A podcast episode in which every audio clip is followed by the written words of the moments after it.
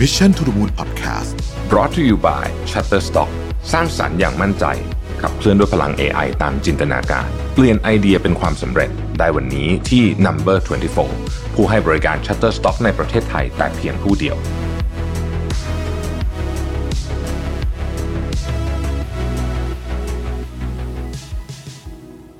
วันนี้จะมาชวนคุยเรื่องอกหักฮะ เรายังอยู่กับหนังสือของอาจารย์คิมเหมือนเดิมนะฮะ เออ จริงๆไออาการอกหักเนี่ยมันก็น่าจะเคยเจอมาเกือบทุกคนนะฮะหลายคนอาจจะไม่ได้เจอมานานแล้วชีวิตอาจจะไม่ได้ stable เรื่องนี้มาพอสมควรแล้วนะฮะมีความรักที่เรียกว่าเข้มแข็งนะมาพอสมควรนะฮะก็จะนึกถึงการอกหักอกหักไม่ออกแล้ว แต่จริงๆจะบอกว่าการอกหักนี่มันไม่ได้เกี่ยวข้องกับอกหักแบบความรักอะไรอย่างนั้นอย่างเดียวนะครับ จริงๆอกหักนี่มันมีเรื่องอื่นด้วยนะฮะอกหักจากคือจริงๆมันก็คือจากความคาดหวังอะไรบางอย่าง ก็จริงๆก็เป็นอาการที่คล้ายกันนะครับ แต่ว่าเนื่องจากหนังสือของอาจารย์คิมเนี่ยพูดถึงวัยรุ่นนะฮะพูดถึงนักเรียนนะฮะเพราะฉะนั้นอกหักของอาจารย์คิมก็จะเป็นอกหักเชิงนี่แหละ ความรักหนุ่มสาวประมาณนั้นนะฮะอาจารย์คิมบอกว่าไอ้เวลาอกหักเนี่ยนะมันทำอะไรไม่ได้เลยเนาะไม่ต้องพูดถึงนะไอ้เรื่องเรียนเลินเนี่ยลืมไปก่อนเลยนะฮะเอาแค่จะกินข้าวเนี่ยยังไม่มีกระจิกกระใจจะกินเลยนะฮะถ้าเกิดว่าบังเอิญบังเอิญเดินผ่านไปที่ที่แบบ เป็นมีความทรงจำด้วยกัน เช่นร้านนี้เราเคยมากินไอติมด้วยกันอะไรแบบนี้เนี่ยนะฮะก็จะรู้สึกมีอาการแบบเจ็บปวดหัวใจกำเริบนะฮะอะไรประมาณนั้นเลยทีเดียวนะครับ หรือบางทีเนี่ยไปดูรูปภาพหรือไปเห็นอะไรก็ตามที่มันแบบไปสะกิดใจแบบเจอเพลง ได้กลิ่นน้ำหอมอะไรพวกเนี้ยนะฮะประมาณนี้เนี่ยมันก็จะแบบบางคนก็อยู่ในน้ำตาไหลออกมาก็มีนะฮะยิ่งไปได้ยินข่าวนะครับ ซึ่งก็มักจะมีคนผู้หวังดีนะฮะ คาบข่าวมาบอกนี่เธอได้ข่าวว่าแฟนเก่าเธอเนี่ยเขากำลังแบบว่าคบกับคนนั้นนี่คนนั้นนี่นี้อยู่นะอะไรแบบนี้นะก็จะยิ่งเจ็บปวดไปกันใหญ่นะครับ อาจารย์คิมบอกว่าอย่าไปเจ็บปวดนักเลยนะฮะแล้วก็อาจารย์ก็ยังบอกว่าผมรู้แหละพูดคำนี้ไปก็เท่านั้นแหละช่วยอะไรไม่ค่อยได้หรอกนะฮะแต่ว่าอยากให้เก็บประสบการณ์ในอกหักเนี่ย ไว้เหมือนกับรอยสักนะในฐานะอาจารย์เนี่ย ผมคงไม่สามารถพูดอะไรได้มากกว่านี้นะ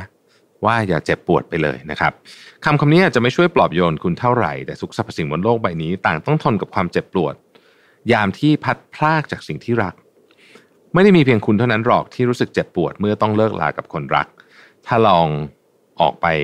มองดูข้างถนนฮะเจอใครก็ตามนะครับ ลองมองไปเลยทุกคนนะครับ คุณพี่คุณป้าคุณลุง คุณน้าคุณตาคุณยาย ใครก็แล้วแต่เนี่ยนะครับ ที่ร่างกายอาจจะเสื่อมสภาพไปตามสังขารก่อนที่ท่านจะมีอายุขนาดนี้เนี่ย ทุกคนทุกคนนะฮะต่างเคยพัดพลากจากสิ่งต่างๆ มานับครั้งไม่ถ้วนแล้วนะครับดังนั้นตัวคุณเองก็ต้องเรียนรู้จากประสบการณ์ครั้งนี้ เพื่อจะได้เติบโตยิ่งขึ้นฟีนิลเอทิลเอมีนนะฮะเป็นฮอร์โมนกระตุ้นชนิดหนึ่ง เมื่อเห็นคนที่ถูกใจร่างกายจะหลั่งฮอร์โมนชนิดนี้ออกมาทำให้หัวใจเราเต้นเร็วขึ้นนะครับ เกิดความรู้สึกตื่นเต้น สันนิษฐานกันว่าไออาการที่เราเรียกว่ารักแรกพบหรือว่า love at first sight เนี่ยนะครับก็มาจากไอฮอร์โมนชนิดนี้นี่แหละนะครับฮอร์โมนชนิดนี้ทำให้เกิดภาพลวงตาเหมือนร่างกายถูกกระตุ้นด้วยสารแอมเฟตามีนที่เป็นส่วนประกอบหลักในยาบ้านะฮะคนที่ตกหลุมรักพอถูกกระตุ้นด้วยฮอร์โมนนี้ บางทีไม่รู้สึกหิวนะฮะถึงแม้ว่าจะไม่ได้กินอะไรเลยก็ตาม หลายคนอาจจะเคยมีอาการนี้นะฮะอารมณ์โลกสีชมพูประมาณนี้นะครับ เมื่อตกหลุมรักฮอร์โมนในร่างกายถูกปล่อยออกมาไม่เพียงแค่ฟีนิลเอทิลเอมีนเท่านั้น แต่มีฮอร์โมนอื่นๆ อีกมากมายนะครับ เช่นเอนดอร์ฟินอะดรีนาลีนนอร์อะดรีนาลีนโดพามีนออกซิโทซินวาโซเพรสินคอร์ติซอลเซโรโทนินและอื่นๆ ซึ่งทำให้เราเปลี่ยนเป็นอีกคนหนึ่งได้เลยทีเดียว เวลาเราเลิกกับคนรักเนี่ยไอฮอร์โมนต่างๆ เหล่านี้ก็จะถูกปรับรูปแบบอีกครั้งหนึ่งนะครับเวทมนต์ของฟีนิลเอทิล เอมีนจะคลายไปนะฮะแล้วก็เอนดอร์ฟินก็จะลดลงนะครับโดพามีนและอะดรีนาลีนจะถูกปล่อยออกมาแทนที่เอนดอร์ฟินฮอร์โมนสองตัวนี้จะไปกระตุ้นความกังวลนะครับนอกจากนี้คอร์ติซอลที่เพิ่มสูงขึ้นจะทำให้เรานอนไม่หลับด้วย ความเจ็บปวดทางใจจากการเลิกราจึงเป็นสาเหตุที่ทำให้ร่างกายเจ็บป่วยจริง ๆ มีอาการเหมือนคนคล้ายแบบช่วงเลิกยาเลยก็จะว่าอย่างนั้นก็ได้นะครับ อาจารย์คิมบอกว่า การที่ต้องเล่าเรื่องฮอร์โมนที่ฟังดูวิทยาศาสตร์เหล่านี้ขึ้นมาเนี่ย เป็นเพราะอยากให้ทุกคนเข้าใจว่าสถานการณ์เหล่านี้ของตัวคุณและผู้อื่นเนี่ยสามารถนะฮะอธิบายได้เป็นเชิงรูปธรรมเลย ซึ่งไม่รู้เหมือนกันว่าพูดแบบนี้แล้วเนี่ยจะช่วยปลอบโยนคุณได้หรือเปล่านะฮะเพราะว่าความเจ็บปวดความสูญเสียเนี่ยมันไม่ได้เกิดขึ้นกับคุณเท่านั้น ข่าวดีก็คือเมื่อเวลาผ่านไปฮอร์โมนทุกชนิดที่ควบคุมร่างกายจะค่อยๆ กลับคืนสู่สภาพปกติ ทำให้ความเจ็บปวดทางร่างกายสิ้นสุดลงด้วย จากนั้นร่างกายและจิตใจจะเข้าสู่กระบวนการเตรียมความพร้อมสำหรับความรักใหม่ จึงมีคำพูดที่พูดอยู่เสมอว่าเวลาจะเยียวยาคุณเองประมาณนี้นะฮะคนหลายคนอาจสงสัยว่าเอ๊ะคนที่เสียใจจะเป็นจะตาย เพราะต้องเลิกกับคนรัก แต่พอผ่านไปไม่นานก็มีแฟนใหม่แล้วเนี่ย แบบนี้มันไม่แปลกเกินไปหน่อยเหรอนะครับ คือถ้ามองโลกในแง่ดีก็ต้องบอกว่า คนเราเนี่ยไม่สามารถห้ามการหลั่งฮอร์โมนชนิดนี้ได้แล้วฮอร์โมนพวกนี้เนี่ยมีการเปลี่ยนแปลงอย่างรวดเร็วตลอดเวลา เมื่อเราได้พบคนที่ถูกใจอีกครั้งหนึ่งความรักดีๆก็เกิดขึ้นโดยธรรมชาติ ถ้างั้นเราลองมาวิเคราะห์ตัวเองนิดนึงแล้วกันนะฮะว่าทำไมคนนั้นถึงจากเราไปเออสมมติว่าวิเคราะห์เรื่องนี้ เพราะเราต่างกันเกินไปเพราะตอนนั้นมีอุปสรรคขวางกั้นมากมายพัฒนคติไม่ตรงกันอะไรแบบนี้ หรือว่าเพราะฉันรักเธอมากเกินไป เธอดีเกินไปอะไรแบบนี้นะฮะอาจารย์บอกว่าแต่ ผมกลับคิดว่าการที่ใครคนหนึ่งจากคุณไปเป็นเพราะบางสิ่งบางอย่างที่คุณมีไม่เพียงพอ กับบางสิ่งบางอย่างที่เขาคาดหวังไว้ แต่คุณไม่สามารถให้ได้เพียงพอ แต่เขาไม่เคยบอกคุณว่าบางสิ่งบางอย่างนั้นคืออะไร เพราะบางทีตัวเขาเองก็ไม่รู้เหมือนกันนะฮะทำให้เขาต้องเดินจากคุณไป ถ้าคุณอยากหลุดพ้นจากความเศร้าใจนี้ จงอ่านประโยคต่อไปนี้ให้ดี ที่คุณยังไม่หายเสียใจไม่ใช่เพราะฮอร์โมนแต่ครึ่งหนึ่งเป็นเพราะคุณทำตัวเองด้วย ถ้าผมพูดรุนแรงเกินไปก็ขอโทษด้วย แต่การยอมรับความจริงเป็นจุดเริ่มต้นที่ดีที่สุด ซึ่งจะช่วยให้ตัวคุณเองหายป่วยจากแผลใจได้อย่างเป็นปลิดทิ้ง ในความคิดของผมความเศร้าใจของคุณเป็นการโกหกตัวเองและโกหกผู้อื่น ดูสิ ฉันเจ็บปวดมากเลยนะ เพียงเพราะอยากให้เขาหรือเธอรู้สึกสำนึกผิดเสียใจและตำหนิตัวเอง ที่ทำไปทั้งหมด เพราะคุณอยากให้ฝ่ายรู้สึกเจ็บปวดด้วยเช่นกัน ใช่ไหมล่ะตอนนี้ลุกขึ้นได้แล้ว คนที่ทำให้คุณล้มลงเขาไม่กลับมาแล้วล่ะ และแม้มีโอกาสอีกครั้งก็อย่ากลับไปหาคนคนนั้นอีกเลย ต่อให้กลับไปคบกันใหม่เหตุการณ์เดิมๆก็อาจเกิดขึ้นซ้ำๆเพราะบางสิ่งบางอย่างที่ผมพูดไปเมื่อกี้นั่นแหละบางสิ่งบางอย่างอาจจะเป็นสิ่งที่คุณพยายามเต็มที่แล้วไม่มี หรือบางสิ่งบางอย่างนั้นอาจเป็นสิ่งที่ตรงกันข้ามกับตัวคุณ ดังนั้นอย่าโทษตัวเอง ไม่แน่ว่าถ้าคุณได้พบใครสักคน เขาอาจคิดว่าสิ่งที่คุณเป็นและมีอยู่ในขณะนี้มากและเพียงพอสำหรับเขาแล้ว ไม่ใช่ว่าเขาไม่รักคุณแล้วจากไปหรอกนะ แต่พอเขารักตัวเองมากกว่าถึงจากไปตั้งหากเป็นแค่คนเห็นแก่ตัวคนหนึ่ง แต่อย่าเจ็บแค้นหรือพยาบาทความจริงแล้วทุกคนต่างเห็นแก่ตัว ไม่อยากถูกใครเอารัดเอาเปรียบ ถือเสียว่าเราเคยเจอคนคนนั้น เคยบอกรักคนคนนั้น แต่ท้ายสุดก็แค่ไม่สามารถเจอกันได้อีกตลอดไป เอาล่ะ ตอนนี้จงลืมทุกสิ่งทุกอย่างให้หมด จงยืนหยัดลุกขึ้นอีกครั้ง ชีวิตที่เหลือยังไม่จบลงง่าย ๆ การทรมานตัวเองไม่ช่วยอะไร คิดเสียว่าความเจ็บปวดที่ผ่านมาเธอแค่ไม่สบายอาทิตย์หน้า ในคาบเรียนอาจารย์หวังว่าจะเห็นรอยยิ้มแจ่มใสเหมือนที่เคยเห็นตอนรับน้องนะนะฮะอันนี้จบบทพอดีผมคิดว่าบทนี้สมบูรณ์แบบมากเนะไม่ใช่เฉพาะสำหรับนักเรียนนักศึกษาเท่านั้นหรอกจริงๆแล้ว ไม่ใช่เฉพาะสำหรับคนวัยหนุ่มสาวเท่านั้นหรอกจริงๆเราคนเรานี่มีความรักกันตลอดชีวิตแหละผมว่านะฮะแล้วก็ อันนี้เป็นผมคนอ่านนะไม่ใช่อาจารย์คิมนะไม่ผมเมื่อกี้ที่ที่พูดเมื่อกี้ที่อ่านมานี่คืออาจารย์คิมเขียนนะผมว่ามันเป็นสิ่งที่สวยงามฮะแล้วก็เป็นสิ่งที่น่ากลัวด้วยในเวลาเดียวกัน แต่ว่าจริงๆแล้วมันเป็นสิ่งที่ทำให้โลกเราเคลื่อนไปเลยนะ ลองคิดดูสิว่าถ้าเราเจ็บปวดจากความรักมากวันหนึ่ง แล้วเราบอกกับตัวเองว่า ต่อไปนี้ขอให้โลกนี้ไม่มีความรักอีกแล้ว คุณคิดว่ามันจะคุ้มกันหรือเปล่า Mission to the Moon Podcast Continue with your mission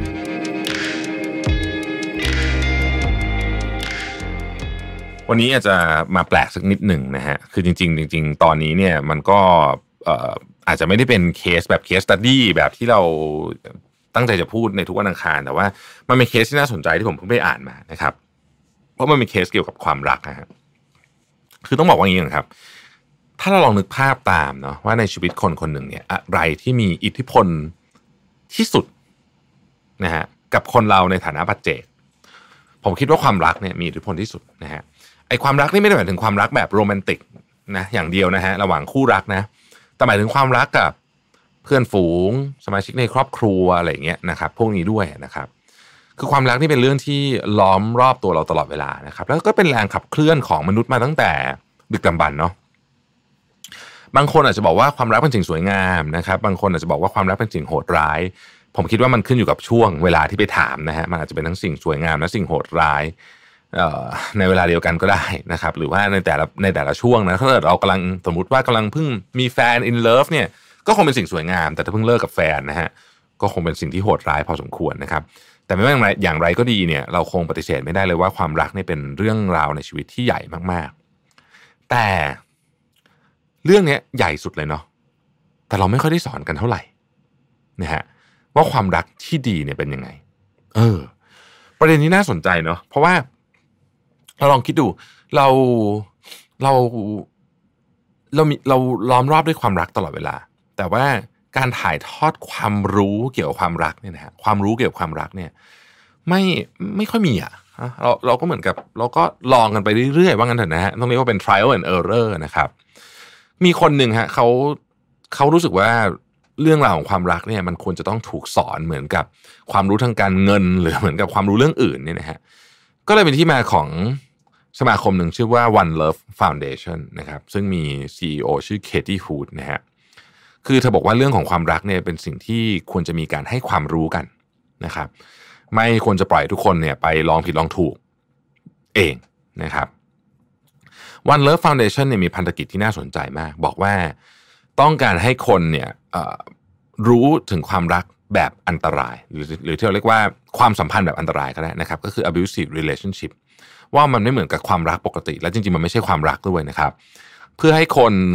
โดยเฉพาะคนหนุ่มสาวเนี่ยนะครับ ไม่ตกอยู่ภายใต้ความสัมพันธ์ที่อันตราย ซึ่งในกรณีร้ายแรงเนี่ยอาจจะส่งผลถึงชีวิตได้แบบที่เราเห็นตามหน้าหนังสือพิมพ์อยู่เป็นประจำนะฮะเคที่ฮูดเนี่ยบอกว่า เราเรามักจะเริ่มต้นการรู้จักความรัก โดยเฉพาะความรักในในในแบบโรแมนติกเนี่ยนะฮะตั้งตั้งแต่ช่วงวัยรุ่นเนาะแล้วเราก็ลองผิดลองถูกกันไปกันมานะครับ แล้วก็บางบางคนก็อะอาจจะอาจจะได้คู่ที่ดีไปก็ดีไปนะครับ แต่คนจำนวนมากเนี่ยนะฮะโชคร้ายกับเรื่องนี้นะครับ แล้วก็โชคร้ายมาก ๆด้วยนะฮะ เพราะว่าตกอยู่ในสิ่งที่เรียกว่า abusive relationship หรือความรักความสัมพันธ์แบบอันตราย คุณอาจจะคิดว่าท่านผู้ฟังฟังเสร็จแล้วแบบอุ้ยไม่หรอกเรื่องไกลตัวนะ เคยได้ยินแต่ในข่าวอะแต่เรื่องแบบนี้ไม่มีทางเกิดขึ้นกับเราหรอก ไม่มีทางที่แฟนเราจะมาซ้อมเราได้นะฮะสมมตินะครับ การที่ทำร้ายร่างกายกันนี่ก็เป็น abusive relationship แบบหนึ่งนะฮะแต่ไม่ใช่ทั้งหมดนะครับ จริงๆ abusive relationship เนี่ยมีหลายแบบมากนะครับ แล้วก็ที่น่าตกใจก็คือ ในหลายครั้งเนี่ยมันเกิดขึ้นกับเรา แต่เราปฏิเสธมัน และหลายครั้งเนี่ยเราเนี่ยแหละเป็นคนทำ abusive relationship เอง โดยอาจจะไม่รู้ตัวก็ได้นะครับ ถ้าเกิดว่าคนที่ลงมือซ้อมแฟนเนี่ยนี่คงรู้ตัวอยู่แล้วนะฮะว่ามันผิดทั้งผิดทุกเรื่องผิดกฎหมายด้วยนะครับ แต่บางคนอาจจะไม่รู้เพราะว่าความสัมพันธ์ที่ abusive relationship เนี่ยบางทีเกิดขึ้นจากคำพูดหรือการกระทำอย่างอื่นก็ได้นะครับ จากข้อมูลทางสถิติที่ One Love Foundation ไปเก็บมาเนี่ยนะครับ ผู้หญิงหนึ่งในสามคนบนโลกใบนี้ และผู้ชายหนึ่งในสี่คนบนโลกใบนี้ เคยหรือกำลังอยู่ในความสัมพันธ์แบบ abusive relationship นะฮะตัวเลขนี้สูงแบบน่าตกใจมากนะครับเอ่อและอย่างที่บอกครับ คือมันจะน่าตกใจยิ่งกว่า ถ้าเราอยู่ใน abusive relationship แต่ดันไม่รู้ตัวนะครับ หรือหรือพยายามอยู่ในโหมดปฏิเสธ หรือที่เรียกว่า denial mode นะคือปฏิเสธอะด้วยเหตุผลอะไรก็แล้วแต่นะครับ หลายคนปฏิเสธอาจจะเป็นเพราะว่า คิดเอาเองว่านี่คือความรักนะฮะงานของ One Love One Love Foundation เนี่ยก็คือทำให้คนเห็นความจริงเหล่านี้ครับว่าไอ้เรื่องพวกนี้มันไม่ใช่ความรักนะครับเคที่ฮูดเนี่ยเขามีเคสที่น่าสนใจหลายอันเลยนะฮะลองไปอ่านในเว็บไซต์ของเขาได้แต่เขาเล่าเคสหนึ่งที่ผมชอบมาก เป็นเคสของภรรยาที่ถูกฆ่าโดยสามี เพราะความหึงหวงนะฮะสามีเก่าสามีเก่านะครับ คนในครอบครัวเนี่ยคือหลังจากเหตุการณ์มันเกิดขึ้นแล้วเนี่ยนะครับ คนในครอบครัวเนี่ยก็ก็บอกว่า ไม่เคยคิดเลยว่าจะเกิดเรื่องนี้ขึ้นได้ ก็คือสามีก็ดูเป็นคนปกติมากนะครับ แต่เขาบอกว่าเออถ้าเกิดมองลองมองย้อนกลับไปจริง ๆ แล้วเนี่ย มันมีสัญญาณเหมือนกันนะ แต่ตอนนั้นน่ะไม่ค่อยได้มีใครสนใจ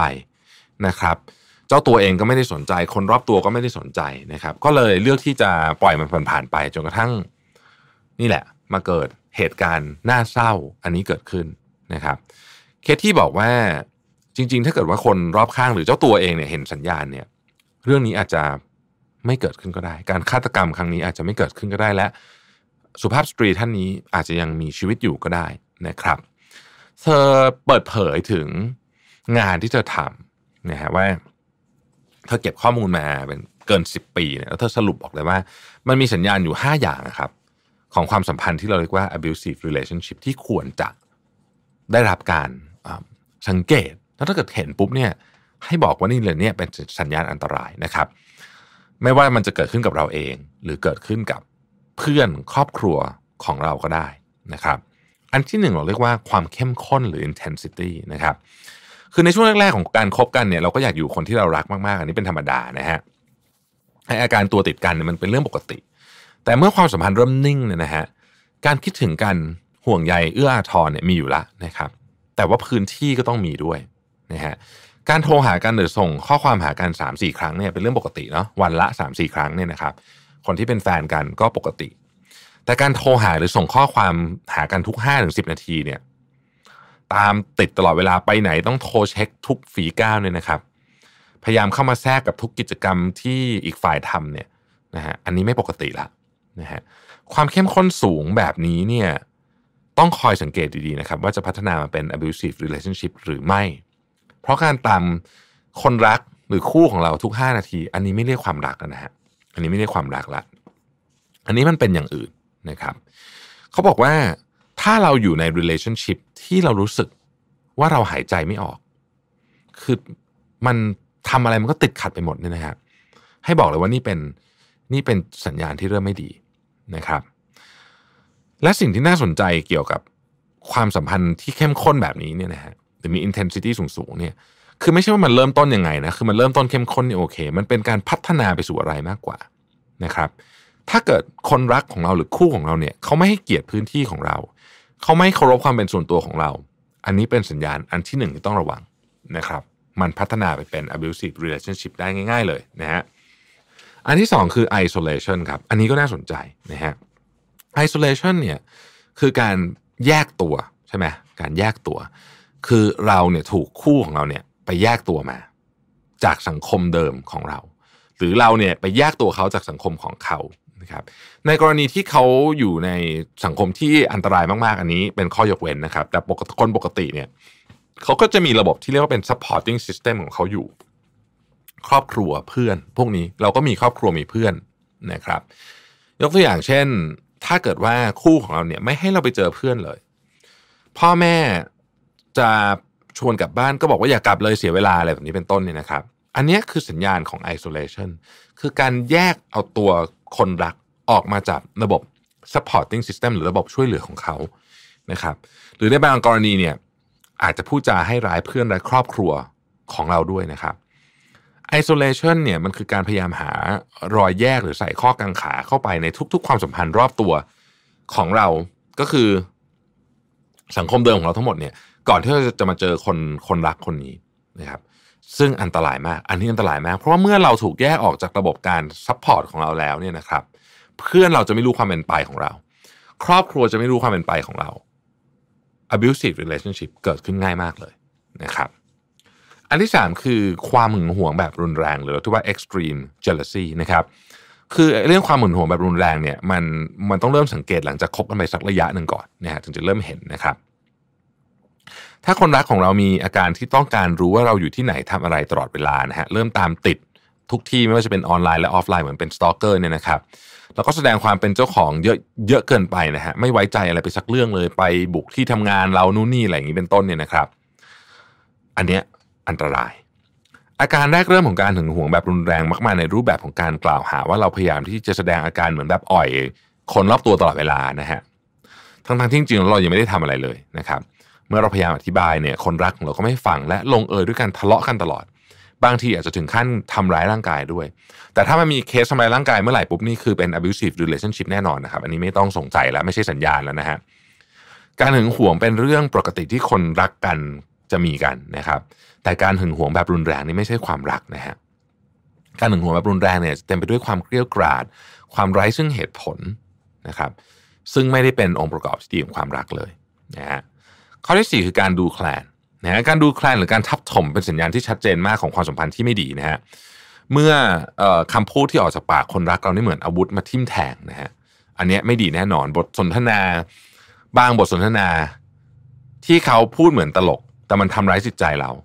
นะฮะแล้วเขาก็จะตบท้ายด้วยคำว่า เออแค่นี้เองทำไมคิดมากไปได้ แต่เราไม่ชอบอะนะฮะเราบอกว่าเราไม่ชอบก็ยังทำอีกเนี่ย อันนี้เป็นสัญญาณอันหนึ่งของ abusive relationship นะครับ สิ่งที่จำเป็นจะต้อง ผมเชื่อว่าทุกคนน่าจะเห็นด้วยคือว่า คู่รักของเราเนี่ยควรจะเป็นคนที่สนับสนุนและให้กำลังใจเราเสมอนะครับ คู่รักของเราควรจะทำให้เรามีความมั่นใจและกำลังใจมากขึ้นไม่ใช่น้อยลง เพราะฉะนั้นถ้าเกิดว่าเขาดูหมิ่นดูแคลนเรา อันนี้ก็เป็นสัญญาณของ abusive relationship เหมือนกันนะฮะข้อสุดท้ายครับผมคือการเหวี่ยงขึ้นลงของอารมณ์อย่างรุนแรงที่เรียกว่า volatility นะครับ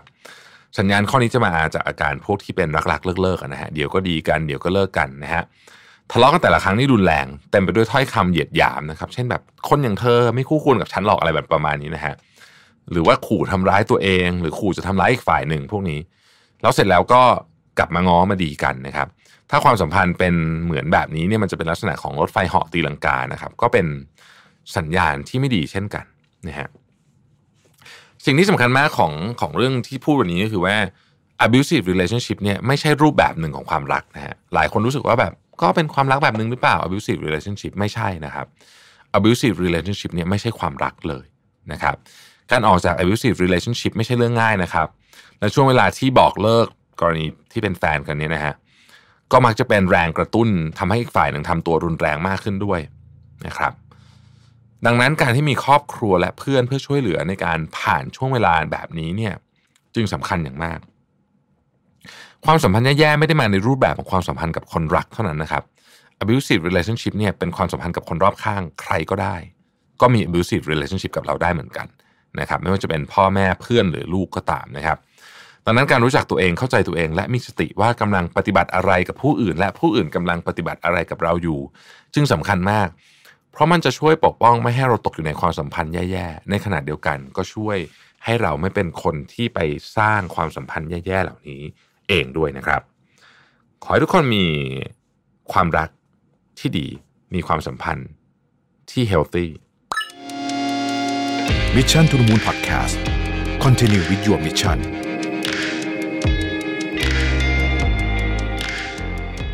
วันนี้เอาบทความจาก Healthline นะครับ แล้วก็ Psychology Today นะครับ ชื่อว่า bread crumbing นะฮะเอ่อเป็นบทความที่เขียนอยู่ในในเพจ Mission to the Moon แล้วก็มีคนแชร์ไปเยอะมากเลยนะครับ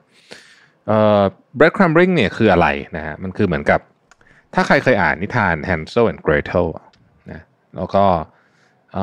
เวลาเด็กพี่ชายมั้ง Hansel มั้ง ตอนที่ไม่มีก้อนหินไม่รู้จะเอาอะไรวาง เพื่อจะหาทางกลับบ้านก็ใช้ขนมปังโรยเป็น bread crumb เป็นเหมือนกับเบาะแสนะฮะว่าจะกลับบ้านยังไง ประมาณนั้นนะทิ้งไว้เป็นเบาะแสแล้วกันนะครับแต่ว่าพฤติกรรมที่เรียกว่า bread crumbing เนี่ยนะฮะ bread crumbing นะฮะคือเมื่อเขาอยากเก็บเราไว้แต่ไม่ได้อยากจริงจังนะครับนอกจากเรื่องการงานการเงินสุขภาพเนี่ยเรื่องความรักความสัมพันธ์ก็เป็นอีกเรื่องหนึ่งที่มีความสำคัญกับชีวิตเรา มีความสำคัญกับ จิตใจด้านความสุขอะไรเยอะมากนะฮะแล้วก็มันเวลามีอะไรมันก็กระทบกับจิตใจเยอะนะครับ แล้วก็แล้วก็เดี๋ยวนี้ก็มันก็มีอะไรที่เข้าใจยากขึ้นไปเรื่อยๆนะฮะความเปลี่ยนแปลงในสังคมเนี่ยทำให้ความสัมพันธ์ในยุคปัจจุบันเนี่ยเป็นเรื่องที่ดูจะซับซ้อนกว่าในอดีตมากเลย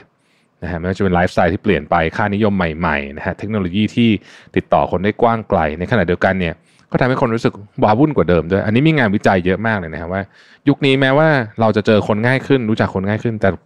คนจำนวนมากเหงามากขึ้นแล้วรู้สึกว้าวุ่นใจกว่าเดิมนะฮะเพราะว่าพฤติกรรมเราเนี่ยเปลี่ยนไป เราก็เลยได้เรียนรู้เรื่องใหม่ๆ เกี่ยวกับความสัมพันธ์ที่รุ่นเมื่อเจ็ดแปดสิบปีที่แล้วในรุ่นคุณตาคุณยาย คุณปู่คุณย่าอาจจะไม่มีนะฮะไม่ว่าจะเป็นเทรนที่มีคนคุยแต่ไม่ได้คบกันหรือว่า ghosting หรือว่าอะไรที่เราเคยเล่าให้ฟังก่อนหน้านี้ อีกการหนึ่งที่น่าสนใจคือพฤติกรรมนี้แหละฮะ bread crumbing นะครับ มันคืออะไรนะฮะมันคืออะไร เคยเจอเหตุการณ์ประมาณนี้ไหมนะครับ เราเจอคนหนึ่งเราก็รู้สึกเออสนใจดีนะฮะ แล้วเขาก็เหมือนจะสนใจในตัวเราเช่นกันนะครับ เขาก็ทักมาก่อนบ้าง กดไลค์ IG Story เราบ้างนะฮะ บางครั้งก็ส่งรูปร้านสวยๆ มาชวนเราว่าไว้ไปกันนะ แต่เขายังนัดกันไม่ได้สักทีติดนู่นติดนี่นะครับ และที่สำคัญที่สุดคือเขามาหมายหายนะฮะ พอเราเริ่มเหนื่อยความไม่ชัดเจนเราก็ทำทีว่าจะเงียบไปบ้าง คนคนนั้นก็เริ่มกลับมาสนใจเราอีกครั้งหนึ่งจนเรารู้สึกว่า เอ้ย เราอาจจะได้พัฒนาความสัมพันธ์กันก็ได้ แต่ว่าเรื่องราวมันก็จะวนๆกลับมาที่คล้ายๆที่เดิมนะฮะคือมาหมายหายนะครับ นี่คือสิ่งที่เราเรียกพฤติกรรมนี้นั่นเองนะครับ โดยคำว่า bread crumb เนี่ยมันคือคำว่าเศษขนมปัง มันเป็นการเปรียบเปรยเหมือนกับว่าเป็นการวางเศษขนมปัง ไว้ให้คนเดินตามเดินตามนะฮะเหมือนกับ Hansel and Gretel นะฮะ คล้ายกับคล้ายกับฉากใน Hansel and Gretel เลยนะครับ หรือถ้าจะพูดให้ดูใจร้ายกว่านั้นเนี่ยก็คือว่าเหมือนกับตอนที่เราพยายามล่อหมาล่อแมวด้วยขนมนะส่วนคำที่ใกล้เคียงกับกับคำของไทยก็จะเป็นเรื่องกันใช้อาจจะคำว่าหวานหรือว่าการให้ความหวังก็ได้นะครับแต่ว่ามันมีจริงๆคำว่าไอไอไอ้ bread crumb เนี่ยมันมีพฤติกรรมที่ซับซ้อนไปกว่านั้นอีกนิดนึงนะมันเป็นมันเป็นมันเป็นอะไรที่ที่เอ่อ อาจจะทำได้ง่ายขึ้นในยุคนี้อ่าต้องบอกอย่างนี้นะฮะด้วยด้วยเทคโนโลยีด้วยมิติของความสัมพันธ์เนี่ยอาจจะทำได้ง่ายขึ้นนะครับคำถามก็คือคนเราทำไปทำไมนะฮะสาเหตุที่คนทำพฤติกรรมเช่นนี้นะครับ โดยต้องแบ่งออกเป็นสองกลุ่มก่อนนะฮะมีกลุ่มที่ทำโดยรู้ตัวก็คือตั้งใจ และกลุ่มที่ไม่รู้ตัวก็มีนะฮะเป็นเพราะว่าความอาจจะเป็นเพราะว่าความเหงาก็ได้นะความเหงาเป็นเรื่องปกติของมนุษย์นะครับโดยปกติเนี่ยเราจะคลายเหงาด้วยการมีปฏิสัมพันธ์กับเพื่อนคนในครอบครัวหรือคนรักถ้าว่าในชีวิตจริงเนี่ย ไม่ใช่ทุกคนที่จะมีความสัมพันธ์ที่ดี และลึกซึ้งกับเพื่อนหรือครอบครัว แล้วก็ไม่ใช่ทุกคนที่พร้อม หรืออยากจะมีความสัมพันธ์จริงจังดังนั้นเพื่อเติมเต็มความต้องการทางสังคมหรือว่า social needs อันนี้นะครับพวกเขาจึงหันมาใช้ความสัมพันธ์แบบตื้นเขิน แบบเนี้ยหยอกหยอกหยอดหยอดเนี่ยนะฮะเป็นการทดแทนนะครับ ก็อาจจะคุยกับหลายๆคน ไม่มีใครจริงจัง แล้วก็กลัวความสัมพันธ์ที่จริงจังด้วยซ้ำนะฮะ อีกสาเหตุหนึ่งคือความรู้สึกไม่มั่นคงหรือว่าอินสิเคียวหลายๆ คนมักจะมีแผนสำรองนะฮะเมื่อไม่มั่นใจว่าความสัมพันธ์ปัจจุบันจะไปรอดไหมพวกเขาเหล่านี้ไม่ชอบความไม่แน่นอน เลยพยายามเลยพยายามที่จะทำให้ตัวเองรู้สึกปลอดภัย โดยการเก็บใครไว้สักคนหนึ่งหรือสักสองสาคน เพื่อแบบเอ้ยเผื่อคนนี้ไม่เวิร์กจะได้ไปคนนี้ต่ออะไรอย่างเงี้ยนะฮะส่วนคนที่เผลอให้ความหวังโดยไม่รู้ตัวก็อาจจะเป็นไปได้เหมือนกันว่า เราไม่รู้ว่าตอนนี้เราต้องการอะไร เราแค่อยากจะเปิดโอกาสให้ตัวเองได้ทดลองไปเรื่อยๆนะ ก็เลยเข้าสู่กระบวนการการทำ bread crumb โดยที่เราไม่รู้ตัวนะครับ เราเนี่ยไม่ได้เกิดมาเพื่อรู้ทุกอย่างแต่เราเกิดมาเพื่อเรียนรู้ดังนั้น การที่เราไม่แน่ใจและไม่รู้ว่าต้องการอะไรจากความสัมพันธ์นั้นไม่ใช่เรื่องผิดอย่างไรก็ตามปัญหาอยู่ที่ว่า หากไม่มีการสื่อสารเจตนารมณ์ที่ชัดเจน เราอาจจะทำให้อีกฝ่ายหนึ่งเสียทั้งเวลาและความรู้สึกได้นะครับ พฤติกรรมนี้ส่งผลเสียอย่างไรนะฮะ บางครั้งคนที่ให้ความหวังคนอื่นเนี่ยก็ไม่ได้รู้ตัวเขาสร้างความเสียหายคนอื่นมากน้อยเพียงใดนะครับงานวิจัยล่าสุดเกี่ยวกับความพึงพอใจในชีวิตความโดดเดี่ยวและความรู้สึกไร้ค่าในกลุ่มคนที่ถูก bread crumb เนี่ยซึ่งทั้งหมดเป็นผู้ใหญ่นะ อายุ 18ถึง40เนี่ยฮะเท่าทำงานวิจัยสำหรับคน 600 คน ครึ่งครึ่งเป็นทั้งเป็นทั้งผู้หญิงผู้ชายครึ่งครึ่งนะครับผลการวิจัยพบว่าคนที่โดนให้ความหวังเหล่านี้เนี่ยรู้สึกไม่มีความสุขกับชีวิต ไม่มีค่าและโดดเดี่ยวนะฮะแล้วก็รู้สึกเป็นเป็นลบเป็น เป็นเป็นนกาทีฟเยอะอะนะฮะเป็นลบเยอะนะฮะ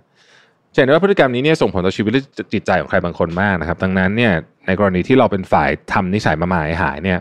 เราอาจจะต้องลองคุยอีกฝั่งหนึ่งว่าเจตนารมณ์ของเราคืออะไรกันแน่นะครับ เพื่อจะให้เราเนี่ยไม่เป็นคนที่ไปทำร้ายเขาโดยไม่รู้ตัว แล้วถ้าเราโดน bread crumb บ้างล่ะเป็นยังไงนะฮะถ้าเราโดน bread crumbing บ้างเนี่ยจะเป็นยังไงนะฮะหากเรารู้สึกไม่มีความสุขกับการเอาแน่เอานอนไม่ได้ของอีกฝ่าย แล้วเรามั่นใจว่าเรากำลังมองหา ความสัมพันธ์แบบอื่นอยู่เนี่ยนะครับ เราควรจะเลิกหยิบเศษขนมปังแห่งความหวัง ที่เขาโยนให้แล้วก็สื่อสารไปตรงไปตรงมา บอกเขาเลยว่าต้องการอะไรความสัมพันธ์นี้ แล้วถ้าไม่ได้นะครับ เราก็ตัดสินใจเลยว่าจะเอาไงต่อนะครับ มันไม่ใช่เรื่องน่าอายหากเราจะถามคำถามที่ใครหลายคนอาจจะมองว่าจริงจังออกไปนะครับเพราะว่าหากสิ่งที่ทำเราไม่สบายใจก็มีเหตุผลที่ต้องอยู่ในสถานะดังกล่าวนะครับ อย่าลืมว่าความรู้สึกและความใส่ใจในความรู้สึกของเราเป็นสิ่งที่สำคัญที่สุดเสมอนะครับ มนุษย์เราเนี่ยเป็นสัตว์สังคมแล้วก็มีความสัมพันธ์ที่ซับซ้อนมากกับกับสังคมของเรานะครับคนที่สามารถบริหารจัดการเรื่องนี้ได้ ผ่านประสบการณ์ชีวิตเนี่ยจะเป็นคนที่มีความสุข คือคือไม่ไม่ใช่ว่าอายุอายุมากขึ้นเราจะจัดการเรื่องนี้ได้ดีนะมันเป็น skill ประเภทหนึ่งเหมือนกันนะครับผมรู้สึกว่าเป็น skill ประเภทหนึ่ง ที่ต้องคิดต้องศึกษาต้องคอยสังเกตตัวเองหนึ่งในกระบวนการที่สำคัญมากและป้องกันเหตุการณ์แบบนี้ ไม่ให้ทำร้ายเรามากเกินไปเนี่ย คือกระบวนการในการ reflection คือการตกผลึกกับตัวเอง เอ๊ะว่าตอนนี้ฉันมีความสุขอยู่หรือเปล่าอะไรทำให้ฉันไม่มีความสุข คนนี้เขาทำกับฉันแบบนี้เนี่ยฉันอยากได้แบบนี้จริงๆหรือซ้อนซ้อนซ้อนซ้อนไปแบบนี้ แล้วก็ลองวิเคราะห์ลองตกผลึกออกมานะครับ บางทีเราจะได้พบ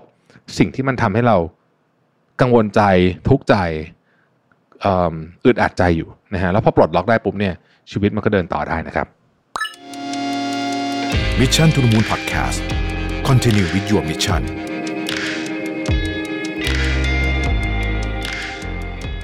วันนี้จะมาชวนคุยเรื่องของ trauma bonding นะครับ trauma bonding ก็คือว่าทำไมความสัมพันธ์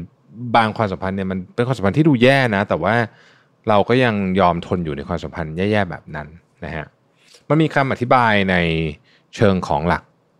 วิทยาศาสตร์ความสัมพันธ์อยู่เหมือนกันนะครับ โดยบทความอันนี้เนี่ยผมก็เอามาจากในมีเดียมนะครับ แล้วก็มาจาก well and good นะครับแล้วก็มาจาก psychology today นะฮะมามารวมๆกันนะครับความสัมพันธ์ที่ที่เหมือนเราเสพติดความสัมพันธ์แย่ๆนะซึ่งหลายคนก็บางทีรู้ตัวนะแต่ว่าไม่สามารถออกมาจากความสัมพันธ์แบบนั้นได้นะครับ มันเคยมีคำกล่าวไว้นะฮะว่าความรักนี่เหมือนกับยาเสพติดนะฮะเมื่อมีแล้วก็อยากได้รับมากขึ้นอีกเรื่อยๆนะฮะเหมือนขาดไม่ได้นะครับ แม้ว่าความกล่าวนี้อาจจะไม่ถูกต้องในทุกกรณีนะฮะแต่มันก็มีความสัมพันธ์แบบนั้นอยู่จริง ๆ ความสัมพันธ์แบบเหมือนคนที่ติดยาเสพติดอะนะฮะเอ่อมันให้ให้โทษกับร่างกายเหมือนยาเสพติดเลยนะครับแล้วก็เหมือนกับยาเสพติดว่ารู้อยู่แก่ใจแหละว่าไม่ดีนะฮะต่อทั้งต่อร่างกายและจิตใจเรานะฮะแต่ก็ไม่รู้ทำไมถึงยอมติดอยู่ในวังวนความสัมพันธ์แบบนี้นะครับ อันนี้คือความสัมพันธ์แบบที่เราเรียกว่า trauma bonding นะฮะ trauma bonding เนี่ย หรือจะเรียกเป็น Stockholm syndrome รูปแบบหนึ่งก็ได้นะฮะเกิดจากคนที่อยู่ในความสัมพันธ์ที่เป็นความสัมพันธ์แบบถูกข่มเหงหรือที่เราที่เราเรียกว่า abusive relationship นะฮะได้รับความไม่เท่าเทียมในความสัมพันธ์นะครับ มีการใช้ความรุนแรงทั้งทางร่างกายและจิตใจหรืออย่างใดอย่างหนึ่งนะครับ มีความไม่แน่นอนสูงนะฮะ มีความรู้สึกว่าต้องพึ่งพาเพื่อเอาชีวิตรอดนะฮะ บางทีเวลาอีกฝั่งหนึ่งเขาดีก็ดีมากเลยนะฮะ แต่บางครั้งเขาก็ทำร้ายจิตใจทำร้ายร่างกายเนี่ยซ้ำแล้วซ้ำเล่านะฮะหลายคนก็สงสัยเหมือนกันว่า เวลาเราเห็นข่าวที่คน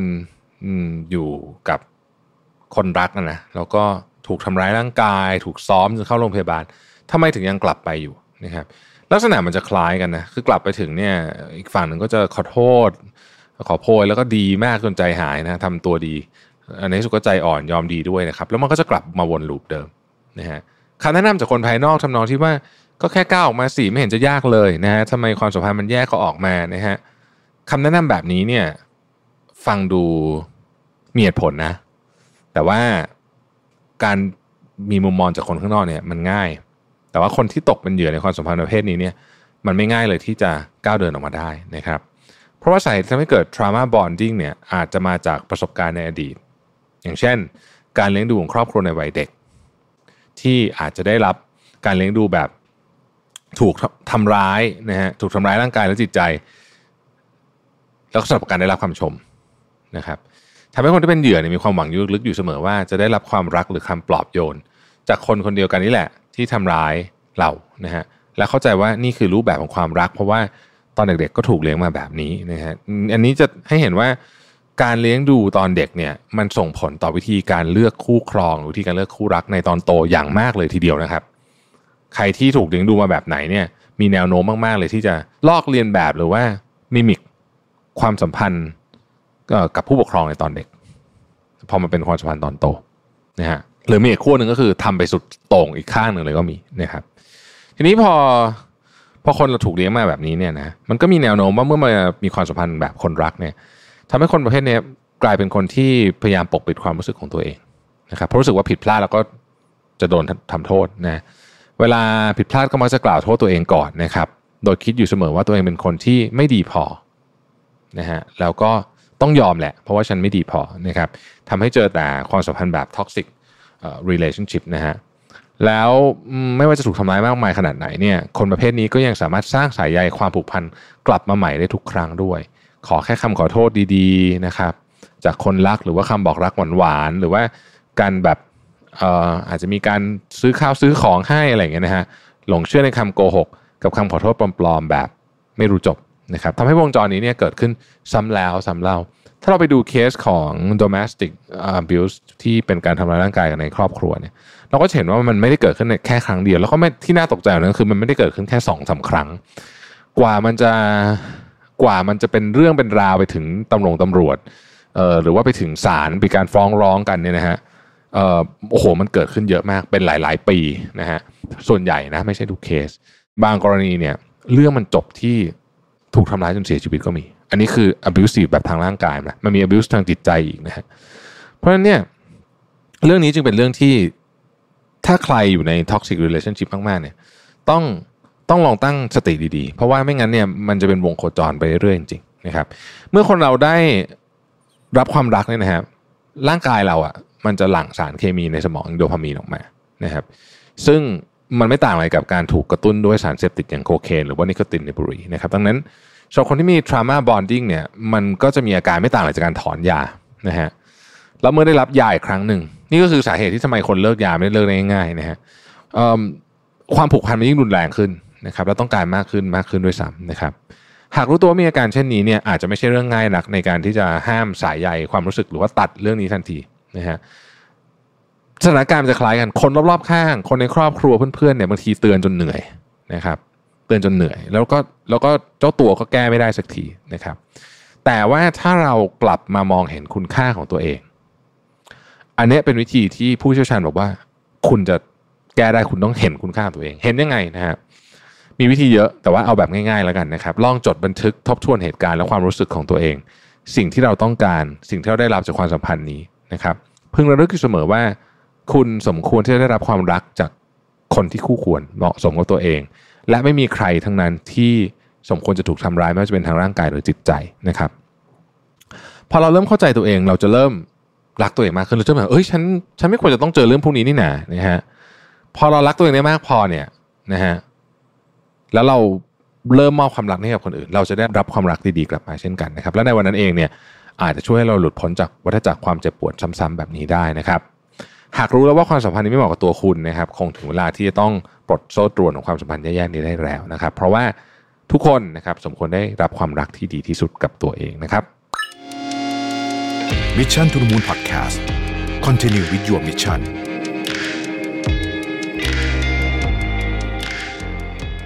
จะมาชวนคุยเรื่องเกี่ยวกับความรักนะฮะแล้วก็เหตุผลว่าทำไมเนี่ยบางทีเนี่ยเราถึงเป็นเองเราก็เป็นก็คือตกหลุมรักคนที่เขาไม่ได้รักเราแบบหัวปะหัวปั๊มนะฮะหรือเราเคยได้ยินเรื่องราวแบบนี้จากเพื่อนเราเยอะมากเลย มันมีเหตุผลอะไรที่อธิบายเรื่องนี้ได้บ้างไหมนะครับ วันนี้เอาบทความมาจากมีเดียมนะฮะก็มาผสมผสมกับอีกอีกหลาย ๆ บทความแล้วก็ ผสมกับเรื่องที่เราเคยอ่านมาก่อนหน้านี้ที่ชื่อว่า bread crumbing ด้วยนะฮะถ้าเกิดใครสนใจก็ไปลองไปหา EP นั้นดูได้นะครับ หลายๆคนเนี่ยคงจะเคยเจอกับตัวเอง หรือว่าเพื่อนหรือคนรอบตัวว่าทำไมดูแบบถึงไปตกหลุมรักคนนี้แบบว่าเขาดูแบบไม่ไม่สนใจเราเลยอะไรเงี้ยนะฮะเวลาพูดเนี่ยเราก็จะบอกว่าเราอยากมีความรักหรือว่าจริงจังกับใครสักคนหนึ่งแต่ตอนนี้ ยังไม่มีใครเข้ามาทั้งที่ความจริงแล้วก็มีคนชอบตั้งเยอะ แต่กลับไม่ชอบใครเลย แต่ว่าดันไปชอบกับคนที่อยู่ในความสัมพันธ์แบบงงๆเนี่ยแบบแบบมึนๆนะว่าตกลงว่าจะชอบหรือไม่ชอบกันแน่นะครับ อย่างที่บอกนะฮะเรื่องนี้เกิดขึ้นได้กับทุกคนนะครับแล้วหลายครั้งก็เป็นตัวเราเองนั่นแหละที่เคยเจอเรื่องแบบนี้ ทั้งที่ในบางความสัมพันธ์เนี่ยมันดูแบบไม่น่าจะไปได้นะแล้วทำไมคนเราถึงยอม เรียกว่าตกหลุมรักอยู่ดี นะครับโดยเฉพาะคนที่ดูไม่ค่อยรักเราสักเท่าไหร่เลยเนี่ยนะฮะในความเป็นจริงแล้วเนี่ยมันสามารถอธิบายในเชิงพฤติกรรมศาสตร์ได้อยู่เหมือนกันนะครับว่ามันมี 3 เหตุผล เหตุผลที่ 1 คือสนใจเพราะเขาเนี่ยเป็นคนในแบบที่เราอยากเป็นนะฮะแบบที่เราอยากเป็น ตั้งแต่ตอนแรกที่ทำให้คนเราเผลอใจไปชอบใครสักคนเนี่ยไม่ว่าจะเป็นเพราะเป็นคนในสเปคหรือมีความสนใจตรงกัน และอื่นๆอีกมากมาย แต่ถ้าถามว่าทำไมต้องเป็นคนนี้เนี่ยทำไมต้องชอบคนนี้ขนาดนี้ด้วยเนี่ยนะฮะบางทีเนี่ยคำตอบมันไม่ใช่ความสนใจตรงกันหรืออะไรพวกนี้หรอกนะ มันคือเพราะว่าเขาเป็นคนในแบบที่เราอยากเป็น คือเรามีภาพของของตัวเราเนี่ยที่เราอยากเป็นเนี่ยนะแบบแบบบางอย่างอยู่ ซึ่งเราอาจจะไม่รู้เป๊ะๆด้วยซ้ำนะเพราะว่าบางคนไม่ค่อยได้มีโอกาสรีเฟล็กเรื่องนี้เท่าไหร่ แต่ถ้าได้รีเฟล็กเนี่ยเราจะพบว่า อ๋อ คนนี้เป็นคนในแบบที่เราอยากเป็น เราเลยยิ่งชอบแล้วก็ชื่นชมตัวเขามากขึ้น เพราะเขาสามารถทำในสิ่งที่เราทำไม่ได้ เราจะอยากเป็นคนที่กล้าตัดสินใจสมมตินะฮะอย่างเงี้ยคือเรารู้สึกว่า เราเป็นคนไม่ค่อยกล้าตัดสินใจ เราอยากจะกล้าตัดสินใจมากขึ้น ชีวิตฉันต้องดีขึ้นแน่เลย เราก็เจอคนที่กล้าตัดสินใจมากๆ เนี่ยมันก็เหมือนเป็นส่วนเติมเต็มในชีวิตของตัวเราเองนะครับ แล้วเพราะเขาเป็นคนในแบบที่เรายังเป็นไม่ได้ คือเป็นคนที่เราอยากเป็นแปลว่าตอนนี้เรายังไม่ได้เป็นใช่ไหมก็ยิ่งทำให้ไอ้ไอ้ไอ้เนี่ยมันยิ่งดู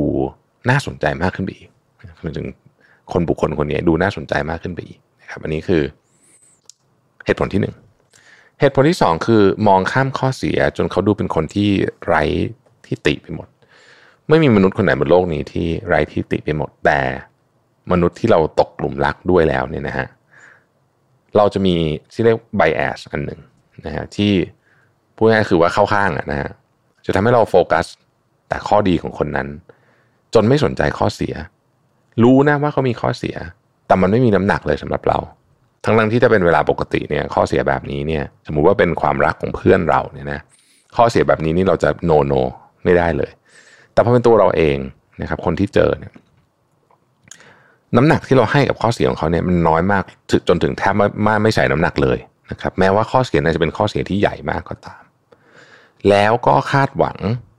ว่าไอ้เรื่องพวกนั้นนะข้อเสียต่างๆ เหล่านั้นเนี่ย มันจะไม่เกิดขึ้นกับเราพูดง่ายๆคือนิสมมติเขามีนิสัยที่ไม่ดีเขาจะไม่ทำกับเรานะครับ คาดหวังแต่ผลลัพธ์ในแง่ดี แล้วก็ต่อให้เขาดูไม่ค่อยสนใจในตัวเราเท่าไหร่เนี่ย หรือจะทำอะไรไม่ดีมากแค่ไหนเนี่ย อคติอันนี้นี่มันใหญ่มากนะครับ ทำให้เราให้น้ำหนักกับเรื่องนั้นน้อยมาก แต่สนใจในเรื่องที่เขาทำให้เรามากกว่า แม้ว่าเรื่องที่เขาทำให้เราอาจจะเป็นเรื่องเล็กน้อย น้ำหนักที่ใส่เข้าไปกับเรื่องที่เขาทำให้เราที่เป็นเรื่องดีๆที่เขาทาให้เราเนี่ยนะใส่น้ำหนักซะเยอะเลยนะครับ เพราะฉะนั้นไอ้ตาช่างอันเอียงกระเทเล่เวลาเราอยู่ในห่วงเวลาของการตกหลุมรักใครสักคนหนึ่งเนี่ยมันทำให้ทำให้การชั่งน้ำหนักของเราผิดไปหมด คือเราจะประเมินอะไรเนี่ย ผิดจากความเป็นจริง ผิดจากค่ามาตรฐานของตัวเราเองนี่แหละ ไม่ต้องของใครหรอกนะครับ ไปซะทั้งหมดเลย เหตุผลที่สามคือยิ่งไม่แน่นอนยิ่งท้าทายอันนี้น่าสนใจ เพราะว่ามันมีกระบวนการทางจิตวิทยาข้อหนึ่ง ว่าด้วยทฤษฎีการวางเงื่อนไขแบบการกระทำหรือว่า open condition theory นะฮะสกินเนอร์เนี่ยคนที่เขาทำเรื่องนี้เนี่ย ได้ทำการทดลองโดยใส่หนูเข้าไปในกล่องนะฮะเมื่อหนูกดคานจะมีการเสริมแรงทางบวก เช่นมีอาหารตกลงมาเป็นรางวัลอย่างเงี้ยนะฮะและเมื่อหนูทำพฤติกรรมนี้ซ้ำๆจะทำให้หนูเรียนรู้ว่า ถ้าหิวก็สามารถกดคานไอปุ่มเนี้ยแล้วเดี๋ยวอาหารมันจะออกมานะหนูที่กดไอ้คานนี้บ่อยๆนะก็จะได้รับรางวัลตามที่ต้องการ ยิ่งไปกว่านั้นเนี่ยเขาบอกว่าเมื่อไหร่ที่การทดลองเนี่ย เปลี่ยนนะฮะคือคือเป็นการสุ่ม positive reinforcement คือรางวัลไม่ได้ให้ตลอดละนะฮะคือกดบ้างอาหารก็จะออกมาบ้างเป็นบางครั้ง หนูไม่สามารถคาดการได้เลยว่าไอของรางวัลหรือ positive reinforcement นี้จะมาเมื่อไหร่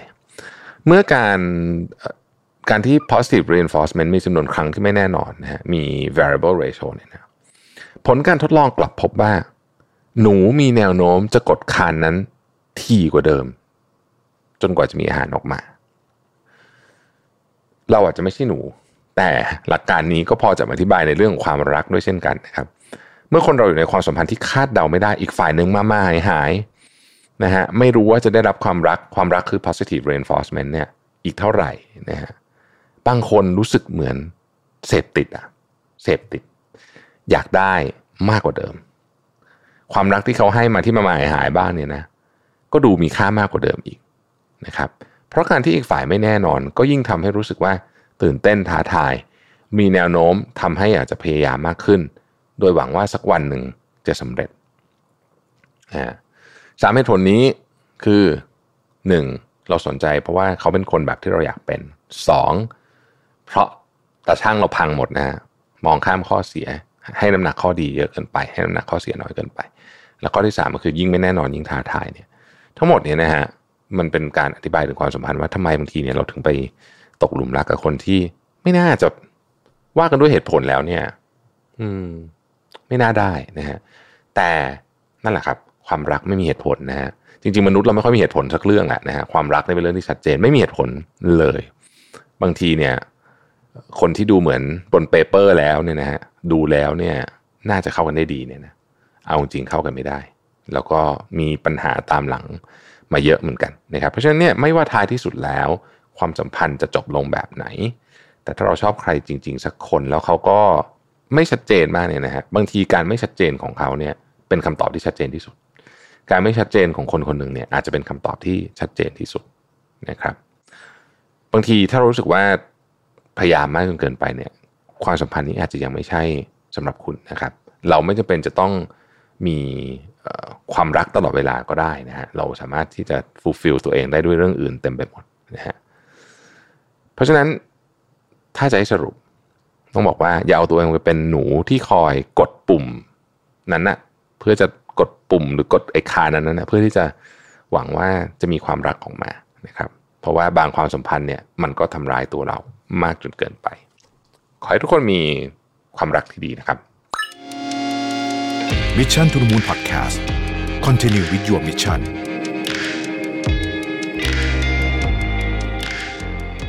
เอาจริงตอนนี้ผมไม่แน่ใจว่าเคยอัดไปหรือยังนะฮะ แต่ว่ามีคนรีเควสเข้ามาเยอะก็เลยขออนุญาตอัดอีกรอบแล้วกัน ถ้าเกิดว่าอัดไปแล้วขออภัยคือคือถ้าเคยเคยอัดไปแล้วมันต้องนานแบบนานสุดๆ แล้วเรียกว่าหลายปีแล้วนะฮะคำถามว่าทำไมเราถึง move on ไม่ค่อยได้สักที หรือว่าทำไมเราถึงชอบ move on เป็นวงกลมนะฮะมันมีคำอธิบายเรื่องนี้ในเชิงทฤษฎีหรือเปล่านะครับ เวลาเราพูดคำว่า move on เนี่ยหรือว่า start over เนี่ยนะครับการเริ่มต้นใหม่เนี่ยนะฮะจริงๆมันมีหลายความหมายเนาะมันอาจจะเป็นเรื่องของการทำอะไรที่เราไม่เคยทำก็ได้นะครับ อาจจะเป็นเรื่องการมีกิจกรรมใหม่ ๆ ก็ได้นะฮะแต่ว่าหากพิจารณาคำว่า start over เนี่ยนะฮะ มันยังมีนัยยะถึงการเริ่มทำเรื่องใหม่ในสิ่งที่เคยทำไปแล้ว แต่อาจจะยังไม่สำเร็จด้วยนะครับ เคยสงสัยไหมครับว่าการเริ่มทำสิ่งเดิมใหม่อีกครั้งหนึ่งเนี่ย มันจะไปสิ้นสุดตรงไหน แล้วทำไมเราถึงไม่เลิกพยายาม โดยเฉพาะในเรื่องของความสัมพันธ์นะฮะทำไมเราถึงกลับไปคบกับคนที่เคยเลิกกันไปแล้วนะฮะหรือยังไปจากคนนั้นไม่ได้สักทียังคิดถึงเขาซ้ำๆไม่ยอมก้าวไปข้างหน้าทีสักทีจนกระทั่งเกิด ไอ้คำว่า move on เป็นวงกลมขึ้นมาเนี่ยนะฮะถ้าเราไปค้นหาสถิติใน Google นะครับ ไปดูปีที่แล้วก็ได้นะฮะจะพบเรื่องน่าสนใจมากนะฮะมันจะมีคำค้นหาประเภทว่า วิธีพาแฟนเก่ากลับมาหรือว่า get my ex back นะฮะได้รับความนิยมอยู่ใน Google Trend นะฮะมีมีตัวเลขสถิติที่น่าสนใจนะฮะทีนี้มันก็เลยมีคนสงสัยฮะว่า เอ๊ะไอการที่กลับมาคบกับแฟนเก่าเนี่ย มัน ในเชิงสถิติแล้วเนี่ยนะ มันมันรอดไหมนะมันมันมันมันดีหรือไม่ดีกันแน่นะครับในปี 2019 เนี่ยเควินทอมสันเขาเขาได้เขียนบทความหนึ่งใน Business Insider นะครับเขาไปถามข้อมูลเชิงลึกจากผู้คนหลายวัยหลายเพศนะฮะสามพันกว่าคนนะฮะมีหลากหลายอาชีพหลากหลายช่วงอายุเควินทอมสันเนี่ยเขาอยากรู้ว่า มีคู่รักจำนวนเท่าไหร่ที่กลับมาคบกันอีกครั้งหลังจากเลิกลากันไป แล้วเป็นไงบ้างนะฮะเป็นยังไงบ้างนะฮะยังอยู่หรือเปล่าหรือว่าเป็นยังไงบ้างอะไรเงี้ยผลลัพธ์แสดงให้เห็นว่าคนส่วนใหญ่เลยนะครับเจ็ดสิบจุดแปดเปอร์เซ็นต์นะฮะไม่ได้กลับไปขอคบกับแฟนเก่าคู่ง่ายคือ คนเจ็ดสิบจุดแปดเปอร์เซ็นต์เนี่ยที่ตอบแบบสอบถามนั้นนะนะเดินหน้านะฮะเลิกก็เลิกไปนะก็ไปคบกับคนอื่นว่ากันไป แต่ไม่ได้กลับไปหาแฟนเก่าสิบสี่เปอร์เซ็นได้กลับไปคบกับแฟนคนเดิม แต่ก็เลิกกันอีกรอบนะฮะ และสิบห้าเปอร์เซ็นโดยประมาณเนี่ยนะครับ กลับไปคบกับแฟนคนเดิม แล้วยังรอดอยู่จนถึงวันที่ตอบแบบสอบถามต้องบอกอย่างนี้นะบอกว่าไม่รู้จะรอดไปถึงตอนไหนเนี่ยนะนอกจากนี้ยังมีสถิติที่น่าสนใจนะครับ เพศหญิงมีโอกาสที่จะขอแฟนเก่าคบสำเร็จสูงกว่าเพศชายนะครับคู่รักที่อยู่ในอายุประมาณ 18-24 ปีเนี่ยมีแนวโน้มที่จะเลิกกันอีกครั้งหนึ่ง หลังจากที่พวกเขากลับมาคบกันสำเร็จนะฮะผู้ที่อยู่อายุ 20ปลายปลายหากมีโอกาสขอแฟนเก่าคบได้เนี่ย โอกาสจะต่ำที่สุด 20ปลายเป็นช่วงที่คนจะขอกลับไปคบแฟนเก่าเนี่ยยากเป็นช่วงเวลาที่คนได้เจอคนเยอะในขณะที่คนที่อายุเกิน 50 ขึ้นไป มีโอกาสขอแฟนคนเก่าคบได้สำเร็จมากที่สุดเป็นต้นนะครับ แม้ว่าอันนี้มันไม่ใช่การศึกษาแน่ชัดเพราะมันคือแบบสอบถามนะฮะไม่สามารถฟันธงได้แน่แน่แน่นอนว่าการ move on เป็นวงกลมนั้นจะสามารถสร้างความสัมพันธ์ใหม่กับคนเก่าได้ตลอดรอดฝั่งหรือไม่นะครับ แต่มันมี part หนึ่งที่น่าสนใจนะครับ เขาไปถามถึงเหตุผลว่า ทำไมอะทำไมบางคนบางส่วนถึงเลือกอยากจะกลับไปคบกับแฟนเก่านะครับ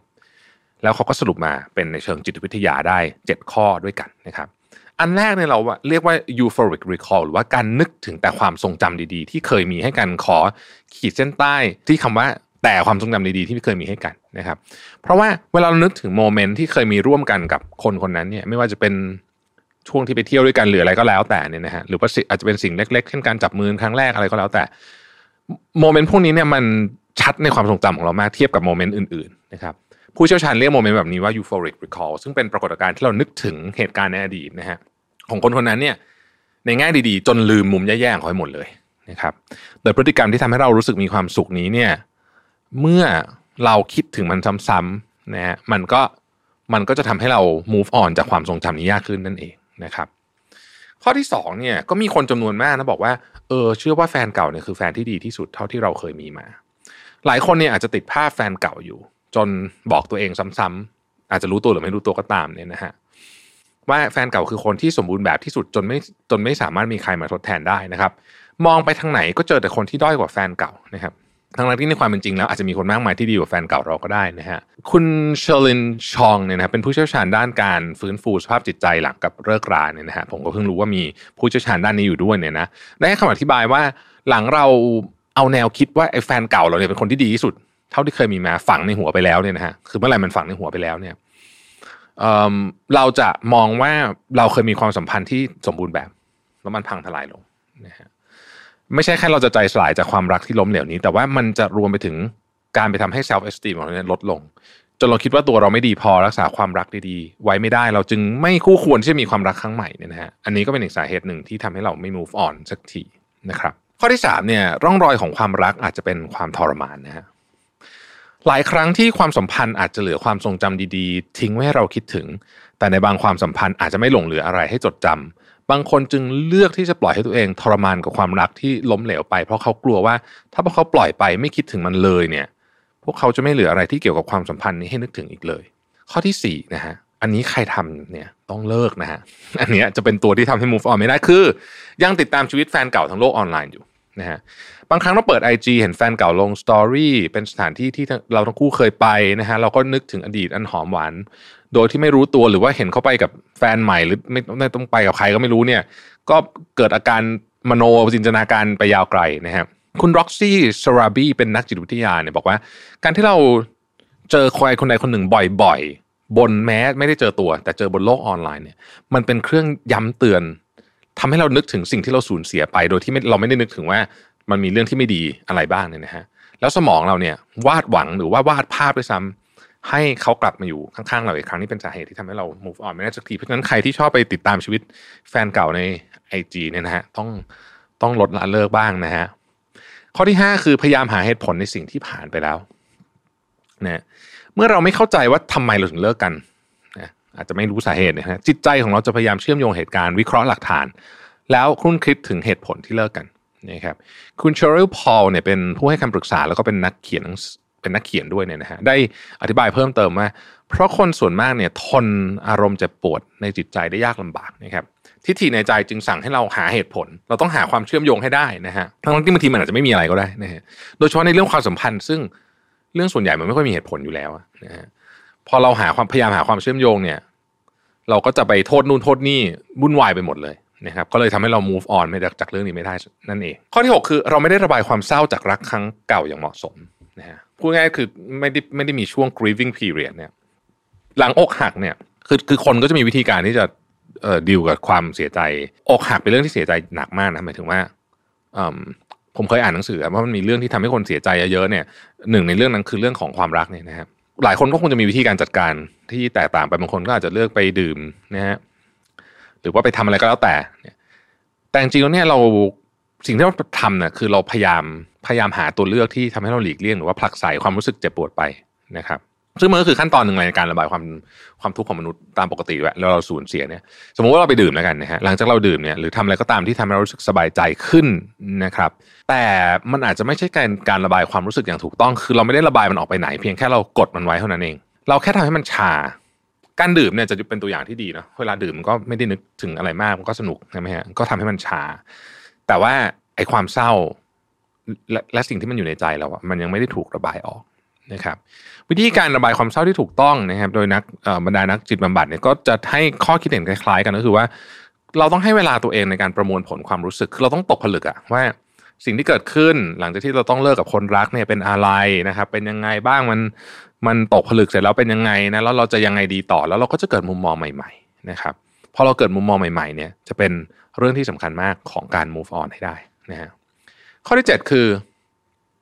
การบอกเลิกครั้งนี้นี่มันไปกระตุ้นความรู้สึกแย่ๆของเราขึ้นมานะครับ เราอาจจะเคยมีเรื่องแย่ๆในอดีต เช่น เคยถูกทอดทิ้ง เคยถูกทำร้าย เคยถูกเข้าใจผิด โดยเฉพาะจากพ่อแม่หรือว่าผู้ที่ดูแลเรานะครับ เคยสูญเสียความสัมพันธ์ที่เกิดขึ้น อะไรก็ตามต่างๆเนี่ยนะฮะถ้าการบอกเลิกครั้งนี้มันไปขุดไอ้เรื่องนี้ขึ้นมาเนี่ยนะฮะมันจะเป็นการฉายภาพอันเลวร้ายของเราทำให้เหมือนมันฝังใจอะแล้วมันไปต่อไม่ได้นะครับ เพราะเนี่ยอันนี้ก็ต้องก็ต้องระวังเรื่องนี้ด้วยนะครับ ทีนี้ได้เวลาที่เราถามตัวเองว่า เราจะ move on หรือว่าจะกลับไปคบกับแฟนคนเก่าอีกครั้งดี หากเลือกที่จะ move on เนี่ยนะผู้เชี่ยวชาญได้แนะนำวิธีดังต่อไปนี้คือ เริ่มต้นจากการตัดขาดกับแฟนเก่าแบบสิ้นเชิง เลิก follow ทุกช่องทางเลิกไปส่องโซเชียลมีเดียบล็อกได้บล็อกนะครับสองคือหยุดมโนว่าถ้าเราสามารถกลับมาคบกันได้มันคงจะดีไม่น้อยนะฮะสามปล่อยวางอดีต หยุดคิดถึงเหตุผลที่เลิกกันไม่ต้องพยายามจะโยงไอ้นู่นไอ้นี่อะไรเข้ามาทั้งนั้นแหละบางทีมันไม่มีเหตุผล สุดท้ายคือรักตัวเองให้มากขึ้น ให้อภัยตัวเองตรงจุดที่เราเคยทำพลาด แล้วก็พาตัวเองออกจากเซฟโซนลองเปิดใจ รับสิ่งใหม่ ๆ ในชีวิตเข้ามาดูบ้าง แต่ว่าถ้าเกิดว่าเราเลือกจะกลับไปคบต่อนะครับสิ่งที่ยากที่สุดเนี่ยไม่ใช่การพาแฟนเก่ากลับมานะฮะแต่มันคือการรักษาความสัมพันธ์นี้ไว้ จากผลสำรวจตอนแรกที่เราคุยกันของคุณเควินทอมสันเนี่ย เขาก็ยังให้รายละเอียดเพิ่มเติมไปด้วยนะว่าไอ้คนที่อยู่กันได้ต่อเนี่ยสิ่งหนึ่งที่ทำคือการปรับตัวเองเพราะว่าถ้าเกิดว่ากลับมาคบกันแล้วทำนิสัยเหมือนเดิมเดี๋ยวก็กลับไปวนเรื่องเดิมอีก ปรับตัวเองแก้ไขข้อผิดพลาดของตัวเองนะครับ จะทำให้คบกันยืนยาวกว่าเดิม แต่ถ้าไม่ทำเนี่ยมันก็จะวนอยู่ที่เดิมนี่แหละ ดังนั้นไม่ว่าสุดท้ายน่าจะเลือกเริ่มต้นกับคนเก่าหรือว่าเริ่มต้นกับคนใหม่อะไรเนี่ยก็ตามเนี่ยนะครับ อย่าลืมว่าเราต้องก่อนเราจะรักใครได้ต้องรักตัวเองให้เป็นก่อนนะครับ ถ้าเรารักตัวเองมากพอเนี่ย เราจะรู้เองอะว่าความรักครั้งเก่ายังมีโอกาส หรือแผลมันมันเจ็บเกินไปละไปเริ่มต้นกับคนใหม่ดีกว่านะครับ ขอให้ทุกการเริ่มต้นมีปลายทางที่ดีเสมอนะครับ Mission to the Moon Podcast Continue with your mission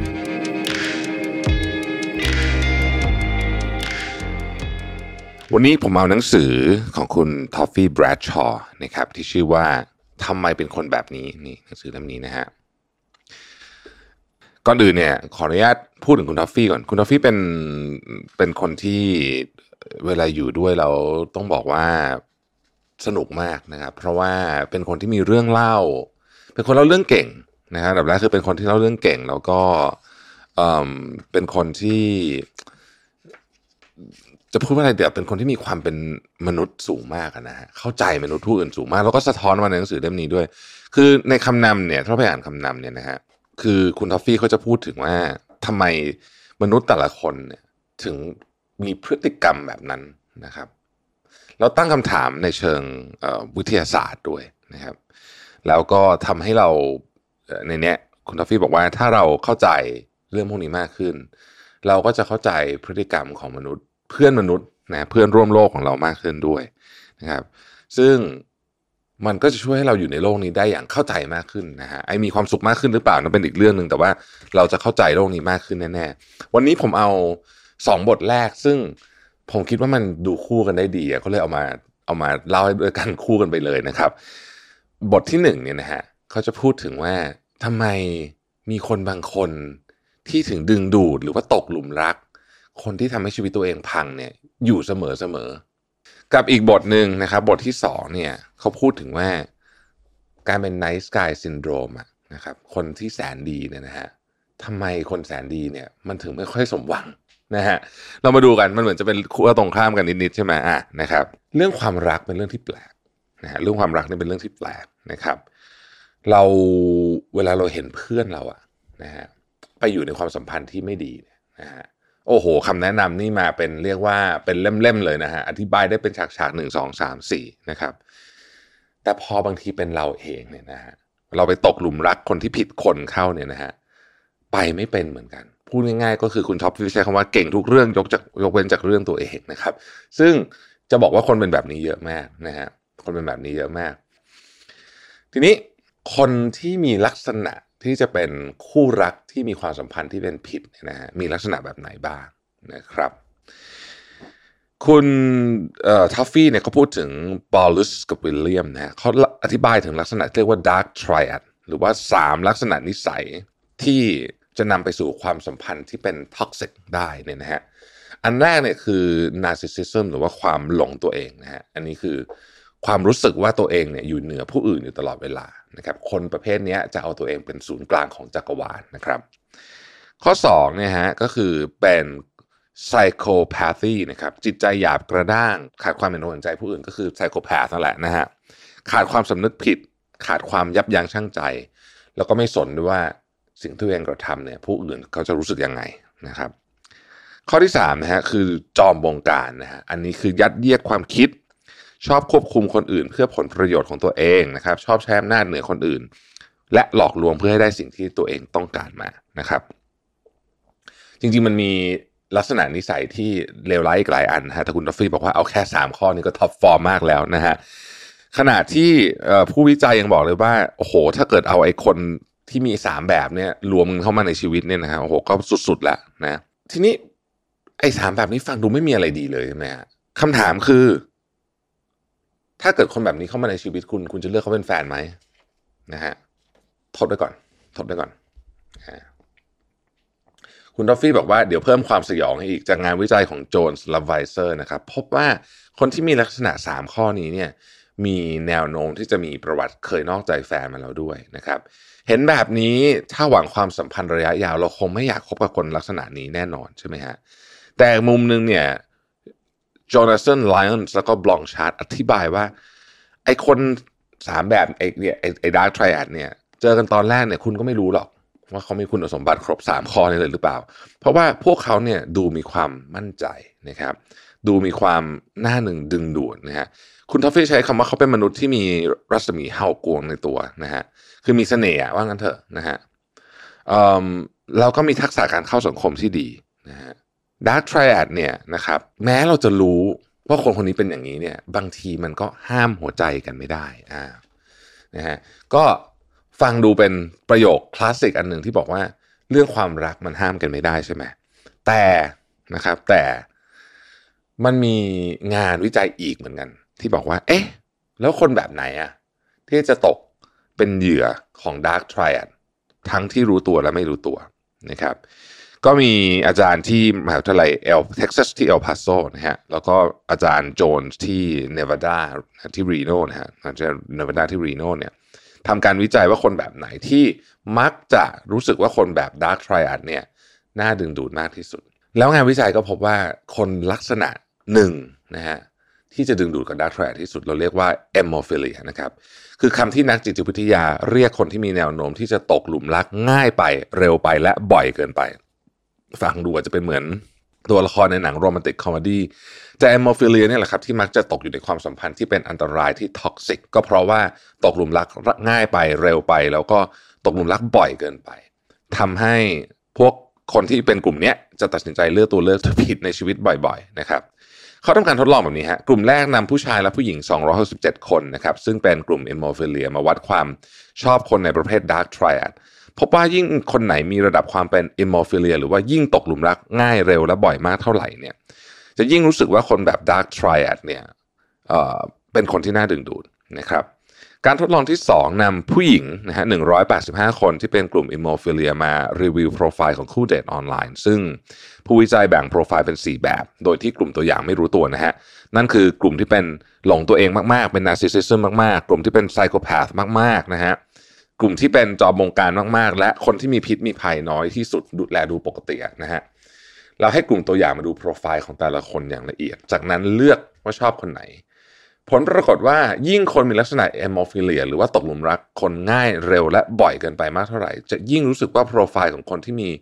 ความเป็น narcissism และ psychopath น่าดึงดูดมากที่สุด นะครับสรุปยิ่งตกหลุมรักคนง่ายเร็วและบ่อยเกินไป ยิ่งมีโอกาสตัดสินใจเลือกคนที่จะนำไปสู่ความสัมพันธ์ที่เป็นพิษได้มากยิ่งขึ้นนะฮะผมแถมข้อมูลให้อีกนิดนึง อันนี้ไม่ได้อยู่ในหนังสือคุณท้อฟฟี่นะ แต่ผมเล่าให้ฟังเพราะผมเคยอ่าน research เหมือนกันว่า ผู้นำองค์กรหรือผู้นำประเทศหลาย ๆ คนเนี่ยนะฮะมีลักษณะของความเป็น psychopath นะเออนะฮะมันมีงานวิจัยออกมาเลยว่า คนที่เป็น psychopath จะเติบโตในองค์กรได้อย่างรวดเร็วมากกว่า น่าจะเกี่ยวอะไรกับพวกนี้เหมือนกัน แต่ว่าเดี๋ยววันหลังเรามาคุยกันเรื่องนี้นะครับ ทีนี้คุณท้อฟฟี่ก็ตั้งคำถามว่า เราอ่านงานวิจัยพวกนี้แล้วเราเอามาใช้กับตัวเองไงได้บ้างนะครับ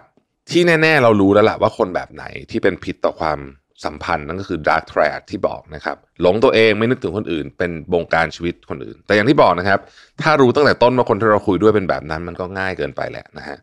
เราก็ต้องดูอีกว่าคนแบบนั้นเนี่ยเเราจะดูออกในระหว่างที่เราคุยกับเขาหรือเปล่านะครับ แต่ว่าไอ้ประเด็นก็คือบางทีเนี่ยกว่าจะดูออกนะฮะก็ตกหลุมรักไปแล้วนะครับ คุณทอฟฟี่สรุปเรื่องนี้ได้น่าสนใจบอกว่า ประเด็นหลักที่น่าจะได้เรียนรู้จากไอ้บทนี้เนี่ยก็คือว่า take it slow อย่าใจร้อนเป็นคำแนะนำที่อยากจะแนะนำทุกคน อย่าผีพลีผลาม อย่ากระโจนเข้าไปในความสัมพันธ์ตามแรงปรารถนาจนควบคุมไม่ได้ ถ้าอยากได้ความสัมพันธ์ที่ดี อยากได้ความรักที่คุ้มค่าแก่การทุ่มเทหัวจิตหัวใจ และไม่สิ้นเปลืองร่างกายและหัวใจจนเกินไปกับคนที่ไม่ควรค่า ก็ต้องใช้เวลาเป็นเครื่องพิสูจน์ดึงระยะเวลาให้มันยาวขึ้นนิดหนึ่งนะครับ การอยากมีความรักไม่ใช่เรื่องผิด แต่การโหยหาอยากมีความรักมากเกินไป จะทำให้เกิดการตัดสินใจที่ไม่รอบคอบนะครับ ตกหลุมรักคนผิดได้ยิ่งตกหลุมรักคนง่ายเกินไปเร็วเกินไป และบ่อยเกินไปเนี่ยยิ่งมีแนวโน้มที่จะดึงดูดคนที่ผิดๆเข้ามาในชีวิต และนำมาสู่ความเจ็บปวดมากที่สุด จะขับรถไปถึงจุดหมายใช่ว่าจะเอาแต่เหยียบคันเร่งเดินหน้าอย่างเดียว ยังต้องมีเบรกชะลอไว้หยุดมีเกียร์ว่างเกียร์ถอยหลัง แล้วบางทีเราก็ต้องจอดรถด้วยนะครับเหยียบคันเร่งอย่างเดียวก็จะแหกโค้งได้ คุณทัฟฟี่เปรียบเทียบเหมือนรถเพราะฉะนั้นผมชออนุญาตยกตัวอย่างรถในมุมของผมด้วยแล้วกันนะเพราะว่าเกี่ยวในแง่มุมนี้เหมือนกัน เวลาจะเลือกรถมือสองคือผมเป็นคนซื้อแต่รถมือสองใช่ไหมฮะรถมือสองเนี่ยนะฮะต้องใช้เวลาในการดูดีๆ ต้องใช้เวลาในการดูดีๆ ต้องตกต้องคือไม่ใช่แค่ไปดูรถอย่างเดียวนะฮะต้องไปสืบประวัติต้องไปแม้แต่กระทั่งต้องไปศึกษาว่า เราชอบไอ้รถรุ่นนี้จริงๆหรือเปล่า เวลาจะซื้อรถต้องไปฝังตัวในคลับนะฮะไปดูว่าคุยกันว่าเออไอ้รุ่นนี้มันปัญหาเยอะหรือเปล่านะครับเพราะฉะนั้นมันใช้เวลาฮะมันจึงการการที่เราเห็นรถคันหนึ่งปุ๊บแล้วเราแบบอุ๊ยอยากได้คันนี้เลยเนี่ย จึงอันตรายมากคล้ายๆ กับคนรักนั่นแหละนะครับ อะกลับมาที่หนังสือคุณทอฟฟี่นะฮะถ้าเอาความสัมพันธ์ครั้งเก่าๆมาวิเคราะห์ดูนะครับ ด้วยสติและปราศจากอคติเนี่ยเราจะพบจุดแข็งจุดอ่อนโอกาส และวิกฤตของตัวเองในเรื่องความสัมพันธ์ได้นะครับ เช่นที่ผ่านมาเนี่ยมีแนวโน้มจะดึงดูดคนแบบไหนเข้ามาในชีวิต ที่ผ่านมาเนี่ยเรารู้สึกดีกับคนแบบไหนได้ง่าย ที่ผ่านมาเนี่ยจุดไหนที่เราทำแล้วเนี่ยความสัมพันธ์แข็งแรงหรืออ่อนแออะไรแบบนี้เป็นต้นนะครับ เราจะได้รู้จักตัวเองมากขึ้นเพื่อที่จะได้รักตัวเองในแบบที่เราเป็น ปรับปรุงจุดที่บกพร่อง ส่งเสริมในจุดที่ดีงาม ไปจนถึงรู้ว่าตัวเองอ่อนไหวเรื่องใดนะครับ เราก็จะได้ระวังเป็นพิเศษนะฮะเพราะฉะนั้นโดยสรุปนะครับการเป็นคนที่ตกหลุมรักคนเร็ว และบ่อยไม่ใช่เรื่องผิดอย่าเพิ่งเสียกำลังใจ อย่าเพิ่งหมดความหวังว่าชาตินี้ฉันจะต้องเจอแต่คนเร็วๆแบบนี้ตลอดไป แค่ต้องรู้ว่าเราเป็นคนแบบไหน ยอมรับในสิ่งที่ตัวเองเป็น จะได้รู้ว่าต้องระวังอะไรนะครับ แล้วก็คอยเบรกตัวเองสักนิดหนึ่งนะครับในความสัมพันธ์ ช้าหน่อยรอหน่อยแต่มั่นคงคุ้มค่าแก่การรอคอยเป็นอย่างยิ่งนะฮะนี่คือบทที่1นนะฮะ dark triad นะฮะบทที่2นี่เรียกว่าแทบจะตรงข้ามมาเลยทีเดียวนะอยู่เทิร์นกันไปเลยทีเดียวนะบทที่2เนี่ยคือ nice guy syndrome นะฮะคนแสนดีทำไมไม่มีความสุขนะครับอะบางคนพอฟังอย่างนี้ปุ๊บก็จะรู้สึกว่าเออเฮ้ยอันนี้มันชันเลยนี่หว่านะครับ เคยเป็นไหมครับว่าเป็นคนแสนดีแล้วเหนื่อยจังนะฮะไม่ค่อยมีความสุขเลย ไม่ได้บอกว่าอย่างนั้นเรามาเป็นคนชั่วดีกว่าไม่ใช่นะครับเอ่อแต่ว่าอยากจะไปสำรวจความคิดของคนที่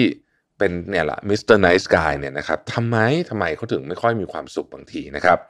วันนี้จะขอแนะนำรู้จักกับ Nice Guy Syndrome นะฮะ ดร. Glover เนี่ยเป็นนักเขียนหนังสือชื่อ No More Mr. Nice Guy นะครับ อธิบายว่า Nice Guy คือคนที่เอาความต้องการของคนอื่น เป็นตัวตั้งก่อนตัวเองเสมออะก่อนไปต่ออยากให้หยุดคิดนิดหนึ่งว่า เราเป็นคนแบบนี้หรือเปล่า เราเอาความต้องการของคนอื่นเป็นตัวตั้ง ก่อนเสมอหรือเปล่า หลายคนเป็นแบบนั้นนะครับ คนแบบนี้จะหลีกเลี่ยงการประทะนะครับ หลีกเลี่ยงอะไรก็ตามที่มันแบบเป็นข้อขัดแย้งนะฮะอยากทำให้คนอื่นมีความสุขคอยสนับสนุนนะครับ นี่มันพระเอกชัดๆนะฮะเออแต่แต่ว่าจะบอกว่าจริง ๆ แล้วเนี่ยพระเอกคนนี้หลายครั้งอยากจะตะโกนออกมาว่าไม่ไหวแล้วโว้ยเหมือนกันนะฮะคนที่เข้าข่าย Nice Guy Syndrome เนี่ยมักจะผูกความสุขของตัวเอง ไว้ที่คนอื่นผมขอขีดเส้นใต้สองเส้นใหญ่ ๆ ตรงนี้เลยนะฮะ คนที่เข้าข่าย Nice Guy Syndrome มักจะผูกความสุขของตัวเองไว้กับคนอื่นนะครับ ความสุขของ Nice Guy Syndrome เนี่ยต้องได้รับการรับรองนะต้องได้รับการสแตมป์จากคนอื่นก่อนถึงจะมีความสุขได้ ถ้าคนอื่นมีความสุข เขาถึงจะมีความสุขนะครับ เมื่อความสุขเขาติดกับคนอื่นทำให้หลายครั้งเนี่ยเขาไม่ยอมบอกความต้องการของตัวเองให้ชัดเจน เอาแต่ถามว่าความต้องการของคนอื่นคืออะไรนะครับแล้วก็ไม่ค่อยอยากปฏิเสธคนอื่น เท่าไหร่ทั้งทั้งที่ในใจก็ไม่ได้เห็นด้วยนะฮะ ลึกๆแล้วเนี่ยที่เขาตามใจคนอื่นไปหมดเอาคนอื่นมาก่อนตัวเอง และไม่กล้าบอกความต้องการของตัวเอง เพราะว่าเขากลัวว่าจะไม่เป็นที่รัก กลัวว่าถ้าไม่ทำตามแล้วคนจะไม่รัก คนทุกคนอยากเป็นที่รักนะครับ และวิธีการที่พี่ไนท์กายเลือก เพื่อให้เป็นที่รักคือทำให้ทุกคนพอใจนั่นเองนะทีนี้แล้วมันมีปัญหาอะไรอะคุณอาจจะเริ่มตั้งคำถามอะแล้วมันมีปัญหาอะไรนะครับพอคุณเลือกที่จะเอาความต้องการของตัวเองไม่ใช่ความต้องการของคนอื่นเหนือความต้องการของตัวเองเนี่ยนะฮะ เราจะเดินทางไปรอบความต้องการของคนอื่นอยู่เสมอ พูดง่ายคือว่าตามใจคนอื่นไม่ตามใจตัวเองนะครับทำให้คนอื่นมีความสุข แต่ลืมความสุขของตัวเองไปพอเอาความสุขของตัวเองไปผูกกับผู้อื่น และไม่บอกความต้องการของตัวเองชัดๆเนี่ยนะฮะก็ไม่รู้ว่าจริงๆเราคิดอะไร เขาคิดอะไรต้องการอะไรนะครับพอคนไม่รู้ก็ตอบสนองกลับไปไม่ถูก หรืออาจจะไม่ตรงความต้องการของไนท์สกาย แต่อีกนั่นแหละต่อให้คนอื่นตอบสนองไม่ตรงความต้องการอย่างไรเนี่ยนะฮะไนท์สกายก็จะยิ้มไว้ แล้วก็ไม่บอกอีกว่าตัวเองรู้สึกไม่ดีนะครับเพราะคิดว่าการบอกออกไปเนี่ยก็เป็นเรื่องที่ไม่ดีอยู่ดีนะครับ Mr. Nice Guy ของเราก็เลยรับมาหมดเลยนะฮะแล้วก็ไม่ไหวทีนึงก็ไปหามุมเลียแผลนะฮะทุกข์แค่ไหนก็บอกว่าสบายดี เจ็บแค่ไหนก็บอกว่าไม่เป็นอะไร ทั้งๆที่จริงๆ ข้างในเนี่ยแหลกสลายไปหมดแล้วนะครับในขณะเดียวกัน Mr. Nice Guy เขาจะรู้สึกว่าเอ๊ะทำไมมันไม่มีใครเข้าใจเขาเลย และส่วนหนึ่งที่ไม่มีใครเข้าใจก็เพราะว่า Mr. Nice Guy ไม่เคยบอกคนอื่นว่านะครับเขารู้สึกอะไร ไม่เคยเปิดโอกาสให้ตัวเองได้แสดงความรู้สึกที่แท้จริงออกมา เลือกเก็บเอาไว้สื่อสารอยู่ข้างใน และหวังว่าคนอื่นจะเข้าใจเองนะฮะขีดเส้นใต้อีกเหมือนกันสองเส้นตรงนี้ หวังว่าคนอื่นจะเข้าใจเอง ซึ่งก็แน่นอนครับ ไม่มีใครเข้าใจนะฮะเพราะว่าการเดาใจคนอื่นนี่เป็นเรื่องที่ยากมากนะครับเมื่อเป็นอย่างนี้แล้วเนี่ยนอกจากตัวเองจะ ไม่มีความสุขแล้ว เพราะว่าความสุขไปผูกติดอยู่กับคนอื่นเนี่ยอีกประเด็นหนึ่งที่ต้องระวังก็คือว่าคนที่เป็น Mr. Nice Guy เนี่ยจะถูกเอาเปรียบได้ง่ายนะครับ เพราะว่าไม่มีเสียงคือคือไม่ไม่เปล่งเสียงตัวเองออกมานะครับพอมีปัญหาเขาเลือกที่จะโทษตัวเองแทนที่จะโทษคนอื่นว่าตัวเองไม่ดีพอนะครับทั้งทั้งที่ตัวเองอะมีดีพอที่จะได้รับความรักจากคนอื่นนะครับ และที่สำคัญคุณท้อฟฟี่บอกว่าเขาดีพอที่จะได้รับความรักจากตัวเองด้วย ในแง่ความสัมพันธ์ฮะ ดร.โรเบิร์ต โกลเวอร์บอกว่า nice Mr. Nice Guy มักจะตกอยู่ใน friend zone บ่อยๆ โอ้โห ฟังแล้วแบบขนลุกเลยนะฮะ เพราะว่ารักใครก็ตามใจคนรักไปหมด อยากได้อะไรก็ทำให้หมด แล้วก็มักจะมาเนียนๆด้วยในฐานะเพื่อนที่แสนดีนะครับ ไม่ได้สื่อสารอย่างตรงไปตรงมาว่านี่จีบอยู่นะทำนองนี้นะครับ แล้วก็มีความคาดหวังว่าความดีจะชนะใจเธอได้ ตามใจเธอทุกอย่าง เธอต้องหันมามองเราสักวันหนึ่ง เป็นเพื่อนที่อยู่ตรงนี้ตลอดเวลา ไม่ว่าเธอจะเจอใครหันมาทางนี้เมื่อไหร่เนี่ย ก็จะมีฉันอยู่เสมอนะครับ เป็นพระเอกสุดๆเลยเหมือนในหนังเป๊ะเลยนะครับลึกๆแล้ว Mr. Nice Guy คาดหวังมากเลยครับว่าเมื่อทำดีแล้วเนี่ย เขาจะต้องได้รับสิ่งดีๆกลับมา เวลารักใครก็คาดหวังว่าคนนั้นจะทำดีกับเขานะครับ แต่เราก็รู้ใช่ไหมว่าเรื่องจริงมันมักไม่เป็นแบบนั้นนะฮะ มนุษย์ที่ไม่สื่อสารอย่างตรงไปตรงมานะครับเราคาดหวังว่าอีกฝ่ายหนึ่งจะเข้าใจว่าเออในฉันกำลังจีบเธออยู่นะอะไรแบบนี้เนี่ย มักจะโดนมอขอพอดอนะครับ สุนัขฆ่าไปรับประทานนะฮะเพราะว่า เอ้ยมันเป็นอย่างนี้จริงๆนะแล้วก็แล้วผู้หญิงที่มีคนหนึ่งมาจีบ แล้วก็อาจจะมาปรึกษากับคนนี้ด้วยซ้ำเสร็จแล้วก็นั่นแหละ อยู่ดีกลายเป็นแฟนอีกคนนึงเฉยเลยนะครับ เพราะอะไรฮะเพราะจริงๆแล้วความชัดเจนเป็นเรื่องสำคัญมากในทุกความสัมพันธ์นะครับ คือเราเราผมชอบประโยคนี้ของคุณทอฟฟี่เราอยากได้แฟนนะเราไม่ได้อยากได้ customer service ที่ทำตามใจเราทุกอย่างนะครับ คนรักกันเราต้องการคู่คิดมาร่วมกันคิดนะครับ อาจจะมีมุมมองแตกต่างจากเราบ้างนะครับ คอยเบรกสิ่งที่เราผิดบ้างนู่นนี่ต่าง ๆ เอาจริงๆแล้วเนี่ยคนที่มีความชัดเจนเนี่ยมีเสน่ห์มากนะฮะเขารู้ว่าเขาต้องการอะไร อะไรใช่อะไรไม่ใช่อะไรเอาไม่เอาว่ามาเลย เอามาให้ชัดเจนเลย พอเป็นมนุษย์อะไรก็ได้ พอเป็นมนุษย์เธอว่าไงฉันว่างั้น พอเป็นมนุษย์ที่ไม่สื่อสารอะไรออกมาเนี่ยนะครับเท่ากับเราฟังทุกคนหมดเลยแต่ลืมฟังตัวเองนะครับทำให้ทุกคนมีความสุขแต่ข้างในของ Mr. Nice Guy เนี่ยรู้สึกว่างเปล่าเดียวดายนะครับจริงๆ แล้ว Nice Guy Syndrome เนี่ยไม่ได้เกิดขึ้นเฉพาะกับผู้ชายนะเพราะเอิญเราพูดถึงคำว่า Mr. Nice Guy แล้วมีคำว่า Guy อยู่นี้ด้วยเนี่ยนะ จะเพศไหนก็มีภาวะนี้ได้หมดนะครับอ่านถึงตรงนี้แล้วเนี่ยนะครับคุณทอฟฟี่บอกว่ารู้สึกไหมว่าอยากไปนั่งข้างๆ Nice Guy แล้วบอกเขาว่าเธอควรได้รับความสุขอย่างที่เธอหวังให้คนอื่นมีความสุขนะ เป็นห่วงคนอื่นมาเยอะแล้ว เป็นห่วงตัวเองบ้างนะฮะไม่ใช่ความเห็นแก่ตัวหรอก เธอเป็นคนดีควรได้รับสิ่งดีๆ จากตัวเองเหมือนกันนะครับ ชีวิตคนเราต้องอยู่ด้วยกันต้องมีคำว่าร่วมทุกข์ร่วมสุขนะครับไม่ใช่จะสุขอยู่ฝ่ายเดียวทุกข์อยู่ฝ่ายเดียวนะครับ เราควรจะต้องเป็นห่วงกันและกันนะฮะทีนี้ ถ้าคุณเป็นไนท์สกายคุณควรจะทำยังไงนะฮะสิ่งที่ Nice Guy ควรลองทำก็คือรักตัวเองให้เหมือนกับที่รักคนอื่นนะครับปรารถนาดีกับตัวเองให้เหมือนปรารถนาดีกับคนอื่นนะครับ ถ้าคุณเป็น Nice Guy ที่กำลังเหนื่อยการดูแลคนอื่นนะฮะแล้วก็ทำความตามต้องการตัวเองไม่ได้ ก็อยากให้รู้ว่าคุณสมควรได้รับความรักจากตัวเองนะครับ คุณดีพอที่จะได้รับความรักจากตัวเองและครอบครัวนะครับ การดูแลคนอื่นเป็นเรื่องที่ดีมากนะครับ น่ารักมาก แต่สิ่งสำคัญที่ต้องดูแลเลยเลยก็คือ ตัวเราเองด้วย ไม่งั้นเราจะไปดูแลคนอื่นไม่ได้นะครับ การสื่อสารก็เป็นอีกเรื่องหนึ่งที่สำคัญนะครับ คือไม่ต้องเรื่องความรักความสัมพันธ์หรอกครับจริงๆ การสื่อสารสำคัญสำคัญทุกเรื่องเอาในบริษัทเองอะบริษัทไหนที่การสื่อสารไม่ค่อยดีเนี่ยนะฮะมันก็จะมีปัญหาบ้าบออะไรไม่รู้ตามมาเต็มไปหมดเลยนะครับ เพราะฉะนั้นการสื่อสารความต้องการของตัวเองให้ชัดเจน จึงเป็นเรื่องที่สำคัญมากนะครับ ต้องการก็ให้บอกตรงๆ คนอื่นเขาจะได้ทำกับเราถูกนะฮะ ไม่มีใครคิดว่าคุณเป็นคนไม่ดี ถ้าเกิดคุณปฏิเสธคนนะฮะนะเพราะว่าเราไม่สามารถที่จะทำทุกอย่างตามใจทุกคนได้นะครับ บางทีการบอกความต้องการของตัวเองก็ทำให้ชีวิตเราง่ายขึ้นนะนะครับ บอกมาเลยนะครับ ว่าอยากให้คนทำยังไงนะฮะอันไหนล้ำเส้นบอกมานะครับ ซื่อสัตย์กับความรู้สึกของตัวเองบ้างนะฮะเอ่อถ้ามีคนใกล้ตัวเป็นไนส์กายสิ่งที่เราทำได้คือถามความรู้สึกของเขานะครับ คนที่เป็นไนส์กายชอบถามคนอื่นว่า เฮ้ย เป็นไงบ้างนะครับ แต่ลึกๆแล้วเนี่ย เวลามีคนมาถามว่าเป็นยังไงบ้างเหนื่อยไหมเนี่ยเขาจะมีความสุขมาก แล้วบางทีเขาอาจจะยังไม่ตอบนะฮะ แต่ถ้าเกิดว่าคุณถามเขาไปหลาย ๆ รอบเนี่ยนะฮะเขาอาจจะเริ่มเล่าออกมานะครับ และผมเคยมีเพื่อนเป็นอย่างนี้นะ ถามไปเรื่อยๆ คือเราก็ไม่ได้ expect หรอกคนนึกว่ามันไม่ได้เป็นอะไรใช่ไหมแต่พอถามไปเนี่ยถามเดี๋ยวถามบ่อยๆเนี่ยนะฮะ มีวันหนึ่งเขื่อนแตกเลยคือแบบเล่าไม่หยุดเลยนะครับ คือไนท์สกายเนี่ยเขาเป็นนักฟังที่ดีมากอยู่แล้ว นะครับ แต่ไม่ได้หมายความว่าเขาจะเล่าเรื่องตัวเองไม่เป็นนะนะครับ การถามเป็นการส่งสัญญาณให้อีกฝ่ายหนึ่งรู้ว่าเรื่องของเธอความรู้สึกของเธอก็เป็นเรื่องสำคัญฉันอยากรู้เล่าให้ฟังหน่อยนะครับ แต่ถ้าถามแบบที่ไม่ได้มีความรู้สึกจริงใจเนี่ยนะฮะเขาจะไม่เล่าเขาจะรู้สึกว่าเฮ้ยไอ้นี่ไม่ได้อยากฟังจริงนะครับ ถ้าลึกๆแล้วเขารู้สึกว่าตัวเองดีไม่พอที่คนอื่นจะมารัก เราก็สามารถช่วยเขาได้ด้วยกันทำให้เขารู้สึกมีความหมายดีพอและ ควรค่าพอจะเป็นที่รัก เพียงคำพูดเล็กๆ การตั้งคำถาม การแสดงความห่วงใย ก็เป็นจุดเริ่มต้นที่ทำให้ในสกายมีความสุขมากขึ้นแล้วนะครับ จากคนรอบข้างนะฮะนี่คือสองบทที่ต่อกันนะครับ แล้วผมว่ามันก็น่าสนใจดีเพราะมันเป็นอย่างที่บอกคล้ายๆกับขั้วตรงข้ามนะฮะหนังสือเล่มนี้สนุกมากขอบอกเลยว่า เป็นหนังสือที่สนุกมากนะครับ เหมือนคุณทอฟฟี่เลยอะ่ะคือคุณทอฟฟี่ก็เป็นคนที่ ผมเจอคุณทอฟฟี่ล่าสุดนี้ก็น่าจะสัก เดือนกว่าๆมั้งนะฮะที่แล้วเนี่ยนะฮะคุณท็อฟฟี่ก็เป็นคนที่เรานั่งคุยด้วยเราก็รู้สึกว่าแบบ เออ มีแบบเขามีคลังเรื่องเล่าเยอะมากเลย แล้วก็เล่าออกมาได้แบบสนุกมากๆนะครับ แล้วคุณท็อฟฟี่เป็นคนที่เต็มไปด้วย energy เวลาคุณอยู่กับคนที่มี energy เยอะๆนะฮะ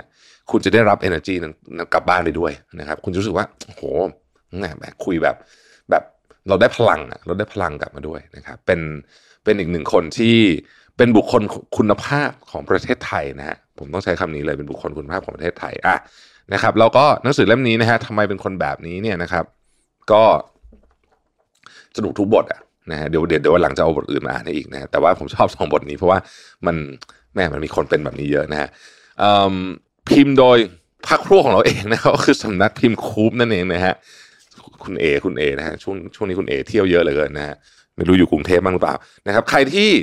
รู้สึกว่าอยากสงสัยว่า เออ นะ ผมอ่าน ผมอ่านไอ้นี่ให้ฟังสารบัญให้ฟังเผื่อคุณจะอยากจะสงสัยว่าว่ามันมีเรื่องอะไรบ้างนะครับ อ่าไม่ได้รักแค่อยากมีคนให้รอนะฮะความสัมพันธ์แบบซอมบี้นะครับออขอบคุณที่เลิกกันด้วยดี และฉันมีรักใหม่แล้วนะฮะเงินเปลี่ยนแปลงอะไรเราได้บ้าง โลกไม่ยอมรับผิดโกหกหน้าไม่อายทำไมเราโดนเฟกนิวส์แกงได้หลอกได้นะครับ the false consensus effect เป็นยังไงนะครับ ทำไมเราถึงไม่มี empathy นะครับ spotlight effect นะเราต่างเป็นเป็ดยางของกันและกัน resilience นะฮะ self compassion อะไรเงี้ยมีอีกเพียบเลยนะฮะ JOMO joy of missing out นะครับเเงินหรือความสุขเป็นแรงผลักดันที่ทำให้งานมีประสิทธิภาพมากกว่ากันนะฮะน่าสนใจไหมนะครับแล้วก็ gratitude diary บันทึกไว้ว่าขอบคุณที่ชีวิตมีความหมายนะครับ คือมีหลากหลายเรื่องมากอะตั้งแต่เรื่องงานเรื่องเงินไปจนถึงเรื่องความรักนะครับ รับรองว่าซื้อมาอ่านแล้วไม่ผิดหวังแน่นอน Mission to the Moon Podcast Continue with your mission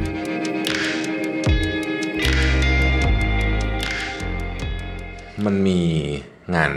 ศึกษาหนึ่งน่าสนใจนะฮะเขาบอกว่าการ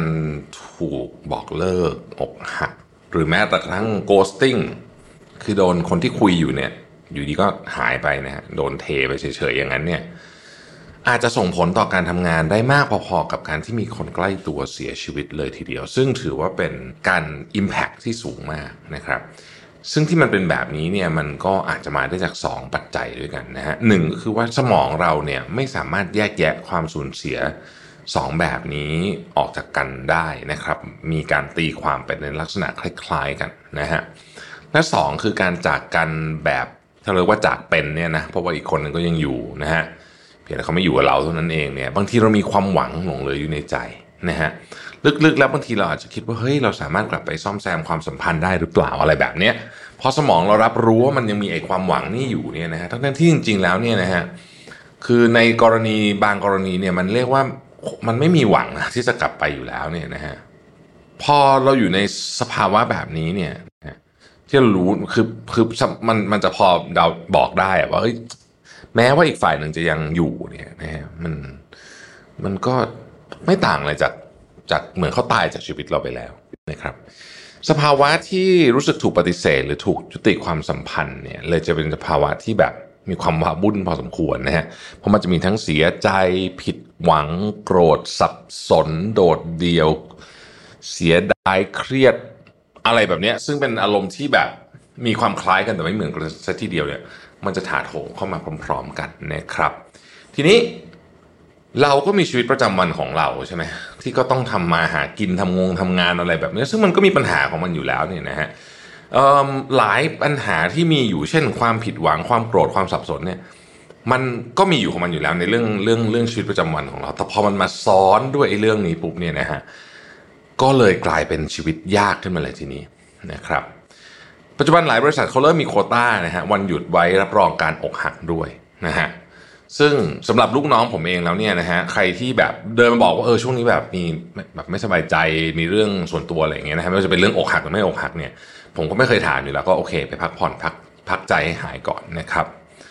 แต่ว่าการลาหยุดไปแค่สองสาวันเนี่ยนะฮะมันก็ไม่ได้ช่วย สักเท่าไหร่หรอก ให้กลับมาทำงานได้แบบ แบบหายนะฮะไปอาทิตย์หนึ่งก็มันก็ยังไม่หายหรอกนะ เพราะว่าอาการอกหักโดยเฉพาะเกิดเป็นแบบอกหักหนักๆเนี่ยนะมันมันต้องใช้เวลานานมากนะฮะคือเวลามันรักษาอยู่แล้วนะอาการอกหักเนี่ยแต่ว่ามันไม่ใช่มันไม่ใช่อาทิตย์เดียวอะนะฮะเออบางทีไม่ใช่แค่เดือนเดียวด้วยซ้ำมันนานกว่านั้นเนี่ยนะฮะดังนั้นเนี่ยวันนี้เนี่ยนะครับจะชวนทุกคนคุยว่า ถ้าเราเกิดเจอเรื่องแบบนี้อกหัก แต่มันต้องทำงานอยู่เพื่อชีวิตต้องดำเนินต่อไปเนี่ยนะฮะ เราจะทำไงดีนะครับ วันนี้เนื้อหาที่ผมนำมาพูดในพอดแคสต์เนี่ยมาจากบทความ 2 ชิ้นนะครับ บทความแรกเนี่ยมีชื่อว่า eight breakup tips for when you are heartbroken and you have to go to work นะครับ ผู้เขียนเนี่ยนะครับคือคุณโมนิก้าทอร์เรสจาก Huffington Post นะครับ อีกบทความหนึ่งนะครับชื่อว่า how to stay focused at work after a breakup นะครับซึ่งเขียนโดยคุณ Evelyn Nam นะครับจาก Harvard Business Review นะครับ เออสองบทความนี้อ่านเพลินมากนะ ใครใครที่อยากศึกษาเรื่องนี้เพิ่มเติมนะฮะ ก็ลองไปอ่านดูได้นะครับ โดยเฉพาะบทความที่ 2 ใน Harvard Business Review ของคุณ Evelyn Nam เนี่ยนะฮะ ซึ่งเขาเขียนขึ้นจากการสัมภาษณ์กายวินช์นะครับกายวินช์เนี่ยเป็นนักจิตวิทยาที่เขามีหนังสือเล่มหนึ่งที่ดังมากๆ ชื่อว่า How to Fix a Broken Heart ใช่ไหมอ่านะฮะก็นี่แหละครับเป็นเรื่องที่เอามารวบรวมกันวันนี้แล้วก็มา มาเล่าให้ทุกท่านฟังกันนะครับ ผมอ่านแล้วก็สรุปออกมาเป็น 8 วิธีนะฮะเพื่อรับมือกับการอกหักแต่ยังต้องทำงานอยู่ดังนี้นะครับ ข้อที่1ครับเราต้องตั้งเป้าหมายว่าเราจะหาทางออกจากเรื่องนี้ด้วยตัวเองนะครับ เริ่มมาข้อแรกนี่เป็นยาแรงเลย ต้องบอกงี้นะฮะคือเราเลือกข้อนี้ขึ้นมาเนี่ยก็เพราะว่าเป็นข้อแรกที่สุดที่ต้องมาทำความเข้าใจร่วมกันก่อนว่า สิ่งที่อยากจะคุยกันวันนี้คือวิธีการฮีลใจตัวเองนะครับ ประคองตัวเองให้รักษาแผลใจไปเนี่ยนะฮะพร้อมๆ กับงานก็ไม่เละจนเกินไปนะครับ อันนี้ไม่ใช่วิธีให้คนรักกลับมาคืนดีนะฮะแล้วก็ไม่ใช่วิธี move on ไปหาคนใหม่ด้วย เพราะวิธีเหล่านั้นเนี่ยอาจจะยังไม่ใช่เวลาที่ควรทำในตอนนี้นะครับ แล้วก็จริงๆอะผมคิดว่าการดูแลสภาพจิตใจที่ดีที่สุด คือเราต้องดูแลใจของเราให้มันนิ่งซะก่อนนะครับ แล้วก็เราจะได้ เหมือนกับเรียนรู้การสูญเสียเนี่ยแบบที่ไม่ต้องมีปัจจัยภายนอกอะไรเข้ามาเพิ่มเติมอีกนะครับ เพราะฉะนั้นสิ่งแรกที่ควรทำหลังจากที่อกหักเลิกกับแฟนอะไรก็ตามเนี่ยนะฮะก็คือตั้งเป้าหมายก่อนว่า เราจะจัดการหาทางลงจากเรื่องนี้ด้วยตัวเอง โดยไม่เอาคนรักเก่าเข้ามาเกี่ยวข้องไม่ว่าทางใดก็ตาม แล้วก็ไม่เอาคนอื่นเข้ามาเกี่ยวข้องนะครับ ในบทความเขาบอกว่าให้ ทำสิ่งที่เรียกว่า stick to no connect หรือ no contact rule นะฮะนั่นก็คือห้ามติดต่อเลยแม้แต่นิดเดียวนะครับคำว่าห้ามติดต่อในที่นี้นะครับรวมถึงการไม่ไปส่องโซเชียลมีเดียของเขาด้วยนะอ่าเพื่อที่จะค่อยๆ ลดพื้นที่ของคนคนนั้นในสมอง หรือเอาจะเรียกว่าในหัวใจของเราก็ได้เนี่ยนะครับ ซึ่ง no contact no connect เนี่ยนะฮะ คือไม่ใช่แค่ไม่ติดต่อ ไม่ใช่แค่ไม่ไปส่อง แต่เราจะไม่พูดถึงเขาด้วยนะครับ เราเป็นเพื่อนที่ดีกับคนรักเก่าได้ แต่ไม่ใช่ตอนนี้นะฮะแล้วเราจะหาทางออกเรื่องนี้ด้วยตัวเองได้ยังไงดีนะครับ ข้อแนะนำที่อยู่ในบทความเขาบอกว่าให้ลองเขียนเหตุผลที่ความสัมพันธ์ของเราทั้งคู่จบลงดู เพราะอะไรที่ผ่านมามันถึงไม่เวิร์กนะครับทำไมเราถึงไปต่อกันไม่ได้นะฮะโดยมีข้อแม้ว่าควรจะเขียนจากมุมมองที่มันเป็นจริงที่สุดด้วย คือไม่ใช่มุมมองที่เขียนแบบเข้าข้างตัวเองนะครับ การเขียนจะได้เปรียบกว่าการคิดอยู่เฉยๆคิดมันจะวนวนเป็นปะทองเนี่ยนะฮะแต่ถ้าการเขียนเนี่ยมันจะมีการเรียบเรียงนะครับ เพราะว่าคนเราเนี่ยเวลาเราคิดถึงอดีตคิดถึงพวกนี้เราไม่ค่อยใช้เหตุผลเราจะใช้อารมณ์ซะเยอะ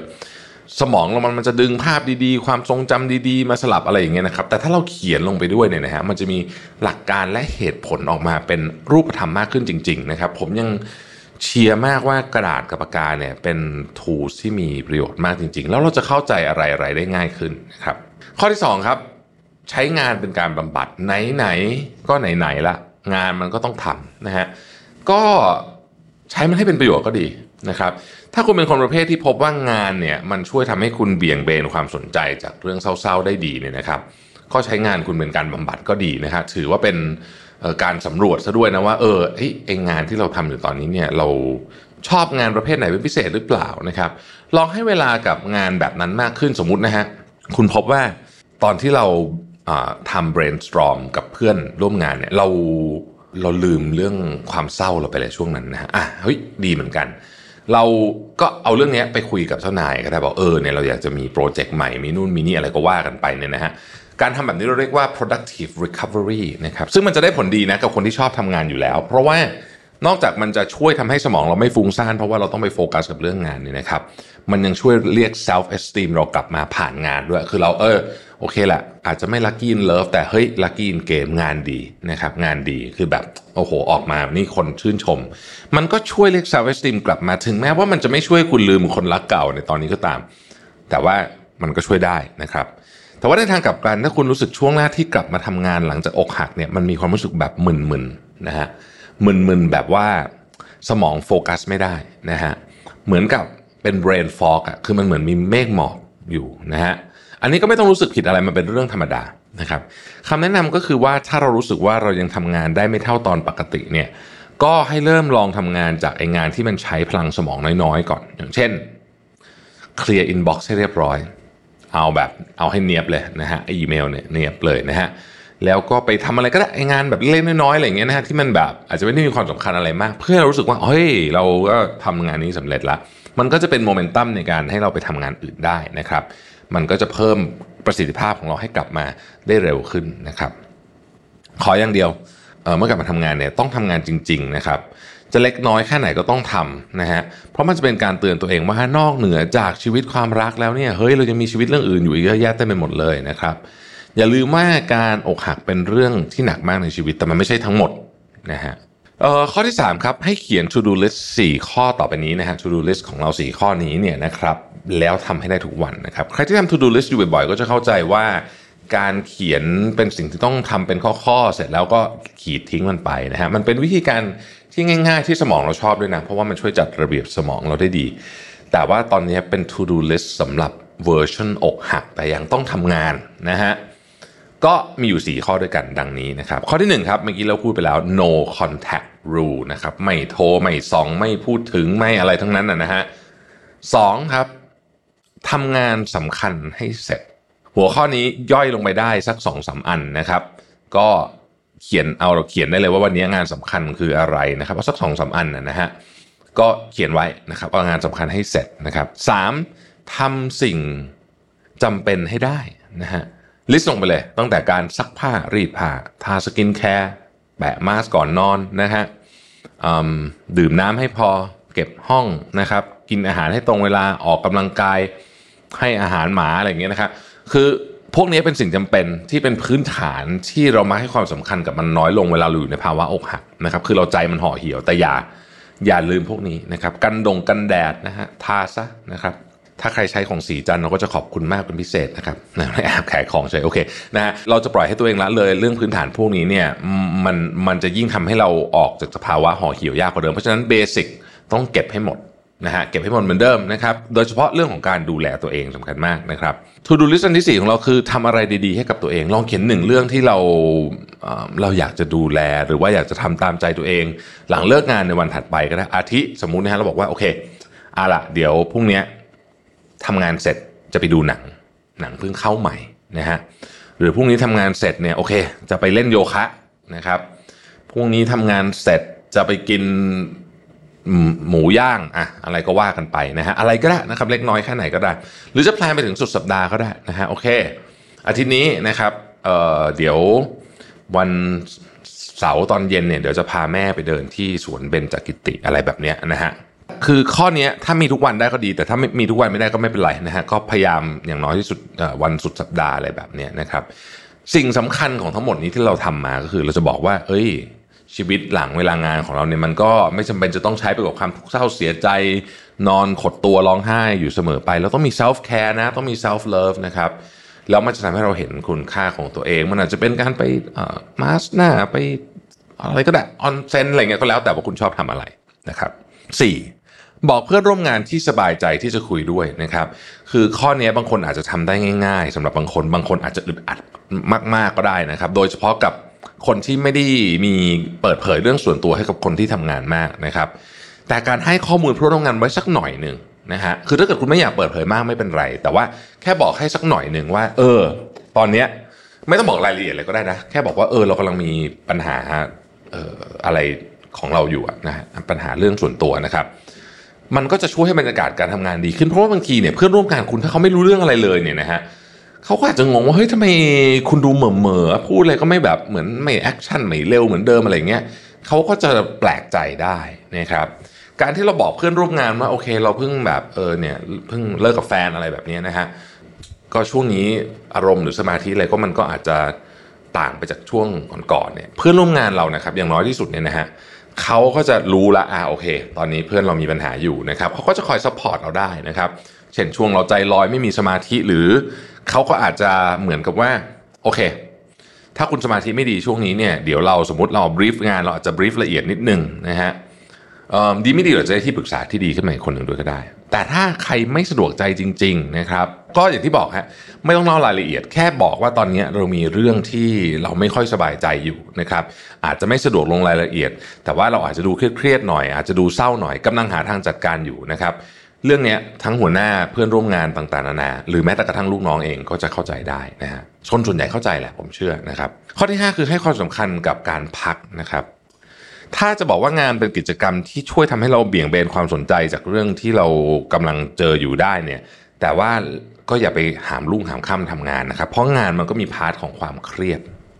ซึ่งซึ่งซึ่งมันจะส่งผลไปอีกเรื่องหนึ่งเนาะสิ่งสำคัญไม่แพ้กับ งานก็คือเวลาพักนะครับทั้งเวลาพักระหว่างวันแล้วก็การนอนหลับด้วยนะฮะอย่างในตอนกลางวันเนี่ยนะครับพักเที่ยงอะไรอย่างเงี้ยนะสมมติพักเที่ยงอะไรเงี้ยนะก็ให้เวลากับสิ่งที่คุณอาจจะไม่เคยทำเช่นปกติเรากินกินข้าวแล้วก็รีบขึ้นมาอะไรเงี้ยนะฮะลองเดินดูในออฟฟิศนู่นนี่ต่างๆ หรือว่าจะงีบสักหน่อยหนึ่งก็อาจจะดีนะครับส่วนในตอนกลางคืนเนี่ยนะครับพยายามที่จะการนอนอาจจะเป็นเรื่องยากนิดหนึ่งนะฮะแต่ว่าก็พยายามช่วยให้พยายาม คือคืออย่าอย่าผิด routine เยอะนะครับ หลายคนนอนหลับยากขึ้นในช่วงอกหักนะฮะก็จะต้องมี routine ใหม่ๆนะครับหลายคนก็ใช้วิธีการดื่มเครื่องดื่มพวกชา chamomile ลาเวนเดอร์อะไรพวกนี้นะฮะเปิดเพลงทำ meditation นะฮะอาบน้ำอุ่นอะไรก็ได้ที่คุณรู้สึกว่ามัน work กับคุณนะฮะก็อาจจะช่วยได้บ้าง วันไหนที่นอนไม่หลับจริง ๆ ช่างมัน ปล่อยมันนะฮะไม่ต้องไปพยายามฝืน มนุษย์เราเนี่ยนะครับ นานๆนอนไม่หลับทีไม่เป็นไรนะฮะนอนน้อยๆ แบบวันนึงไม่อย่างผมก็เคยนอนวันสามชั่วโมงอะไรเงี้ยคือแน่นอนวันรุ่งขึ้นอะ performance คุณตกชัวร์แต่ว่ามันไม่ได้เป็นทุกวันไงฮะเพราะฉะนั้นนานๆทีไม่เป็นไรนะครับ อยู่ได้อยู่ได้นะข้อที่6นะครับใช้เวลาช่วงอกหักเนี่ยเป็นโอกาสให้กลับมาอยู่กับตัวเองอีกครั้งหนึ่งนะครับ อย่างที่เรากล่าวไปในข้อที่ 1 ก็คือว่ากระบวนการที่สำคัญในการเยียวยา หัวใจของตัวเองเนี่ยคือการเปลี่ยนตัวละครหลักในชีวิตตอนนี้วีเนี่ยนะฮะหรือเราเนี่ยมันไม่มีละมันต้องเป็นไอหรือว่าเป็นชั้นให้ได้นะครับ ดังนั้นสิ่งที่ควรทำมากๆในช่วงนี้คือรู้จักตัวเองให้มากขึ้น ถือเป็นการเซตระบบใหม่เลยนะครับตั้งแต่เรื่องเล็ก ๆ น้อยๆเลยนะครับนอนกี่โมงตื่นกี่โมงนะฮะกีฬาล่ะเป็นไงบ้างอ้าวเฮ้ยช่วงนี้ถ้าไม่ได้ออกกำลังกายออกกำลังกายให้เยอะขึ้นนะครับช่วยให้เรามีความสุขมากขึ้นได้นะฮะงานเด็กที่ชอบลืมเล่นลืมทำไปละอ่านกลับมาทำซินะครับ กิจกรรมที่เคยอยากทำมานานไม่เคยได้มีโอกาสทำสักทีหนึ่งนะฮะไม่ว่าจะเป็นอาจจะเป็นเรื่องใหญ่ๆ เรื่องเล็ก ๆ ในชีวิตนะครับอะลองมาดูซิว่า ฉันอยากจะทำสมุดบันทึกการเงินมานานละนะฮะนะซึ่งเป็นควรจะต้องจริงๆต้องทำอยู่แล้วนะควรต้องทำอยู่แล้วเนี่ยอะอะถือโอกาสเลยตอนนี้นะฮะทำนะครับทำความรู้จักกับตัวเองใหม่ทั้งร่างกายและจิตใจ อันนี้จะเป็นโอกาสในการรีบูตชีวิตครั้งใหญ่ แล้วเดี๋ยวมันพาเราไปเจออะไรดีๆ แบบที่เรานึกไม่ถึงมาก่อนก็ได้นะครับ ข้อที่ 7 ครับ จำไว้เสมอว่า this too shall pass เรื่องมันก็เดี๋ยวมันก็จะผ่านไปนะครับ เรื่องเนี้ยมันมีเรื่องเล่านะที่ผมจำได้ ผมจำได้คร่าวๆแบบนี้ครับ บอกว่ากษัตริย์องค์หนึ่งอะให้ให้ให้ขุนนางหรือใครสักคนหนึ่งเนี่ย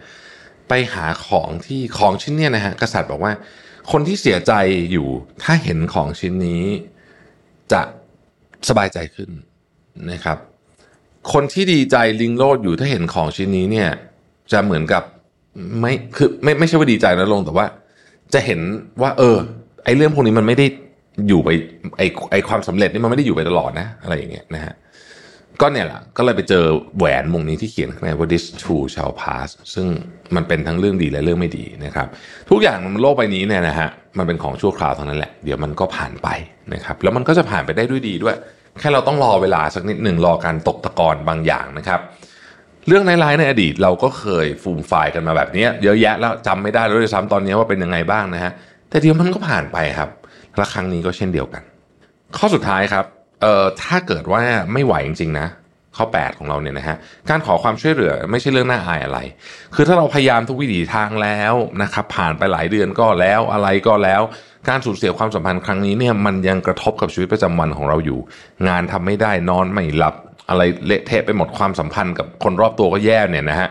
อันเนี้ยถึงเวลาละที่จะต้องปรึกษาจิตแพทย์นักจิตบำบัดหรือสายด่วนสุขภาพจิตนะครับการขอความช่วยเหลือจากผู้เชี่ยวชาญไม่ใช่เรื่องแปลกอะไรแล้วเดี๋ยวนี้เป็นเรื่องธรรมดามากๆนะครับย้ำกันอีกสักครั้งหนึ่งนะครับการอกหักหรือถูกปฏิเสธเนี่ยบางครั้งมันส่งผลต่อชีวิตประจำวันของเราโดยเฉพาะคนที่จำเป็นจะต้องทำงานในวัยทำงานเนี่ยนะฮะไม่ต่างอะไรจากเวลาที่คนใกล้ตัวเสียชีวิตเลยนะครับเราต้องหาทางเยียวยาจิตใจ แล้วก็ต้องประคับประคองชีวิตมันต้องดำเนินต่อไปนะครับ เราคงไม่สามารถลาได้จนกว่าเราจะหายอกหักแบบนี้มันคงจะยากเกินไปนะครับเพราะฉะนั้นวิธีการที่เราพูดกันไปเนี่ยนะฮะก็ขออนุญาตทบทวนอีกสักครั้งหนึ่งนะครับหนึ่งคือตั้งเป้าหมายว่าเราจะหาทางออกเรื่องนี้ด้วยตัวเองนะฮะแล้วก็อย่าลืม no contact rule นะครับไม่ไม่ติดต่อไม่พูดถึงไม่ส่องสองนะครับใช้งานเป็นการบำบัดซะเลยนะฮะถ้าไหวก็ให้ใช้เวลากับงานที่เราชอบมากขึ้น ถ้าไม่ไหวก็ให้สะสางงานง่าย ๆ ก่อน มันจะได้เป็นโมเมนตัมให้เราทำงานอื่นต่อไปนะครับสามทำ to do list 4ข้อ1คือ no contact นะครับสองทำงานสำคัญให้เสร็จ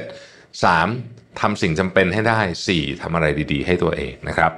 ข้อที่4คือบอกเพื่อนร่วมงานที่สบายใจที่จะคุยด้วยนะครับ และข้อที่5ให้ความสำคัญกับการพักโดยเฉพาะการนอนนะครับ ข้อที่6ใช้ช่วงเวลาอกหักให้เป็นโอกาสที่เรากลับมาอยู่กับตัวเองอีกครั้งนะครับ ลองมาปรับเป้าหมายชีวิตใหม่นะครับ จากเดิมที่เราเคยอยู่เป็น V อาจจะกลายเป็น I ตอนนี้นะครับทำยังไงจะอยู่ได้ด้วยตัวเองนะครับเจ็ดจำไว้ว่าเราจะผ่านมันไปด้วยดีนะฮะ this too shall pass เดี๋ยวมันก็ผ่านไป เราเจอเรื่องพวกนี้มาเยอะแยะแล้วนะในอดีตที่ผ่านมาครับ เดี๋ยวมันแล้วทุกวันนี้เราจำไม่ได้ด้วยซ้ำว่าตอนที่เราโอ้ยตอนที่ร้องไห้ฟูมไฟเสียใจรอบนู้นคราวที่แล้วเนี่ย เราเกิดจากเรื่องอะไรนะหลายคนนึกไม่ออกแล้วนะฮะแต่ว่าผ่านมาได้แน่ๆนะครับแล้วแปดถ้าไม่ไหวจริงๆนะครับก็ปรึกษาผู้เชี่ยวชาญดูนะครับและนี่เป็น 8 ข้อที่น่าจะพอช่วยประคับประคองไปได้นะฮะในสภาพจิตใจที่อาจจะไม่ค่อยดีนักนะครับแต่เราก็จะเติบโตและผ่านช่วงเวลาแย่ๆไปด้วยกันนะครับ ขอบคุณทุกท่านที่ติดตามนะครับ แล้วถ้าเกิดใครมีประสบการณ์นะมาแชร์ให้เพื่อนๆได้ฟังกันนะครับ ก็จะดีมากเลยนะใครมีวิธีการอะไรก็ตามที่เหมือนกับว่ามาแชร์กันว่าเราจะจัดการกับความรู้สึกนี้ได้ยังไงบ้างนะครับ ขอบคุณที่ติดตาม Mission to the Moon Podcast นะฮะเราเราพบกันใหม่ในวันพรุ่งนี้นะครับ สวัสดีครับ Mission to the Moon Podcast Presented by Number 24 ผู้ให้บริการ Shutterstock ในประเทศไทยแต่เพียงผู้เดียว ให้การใช้งานลิขสิทธิ์เป็นเรื่องง่าย ทุกการใช้งานสร้างสรรค์อย่างมั่นใจ ให้ Number 24 Shutterstock ตอบทุกการใช้งานคอนเทนต์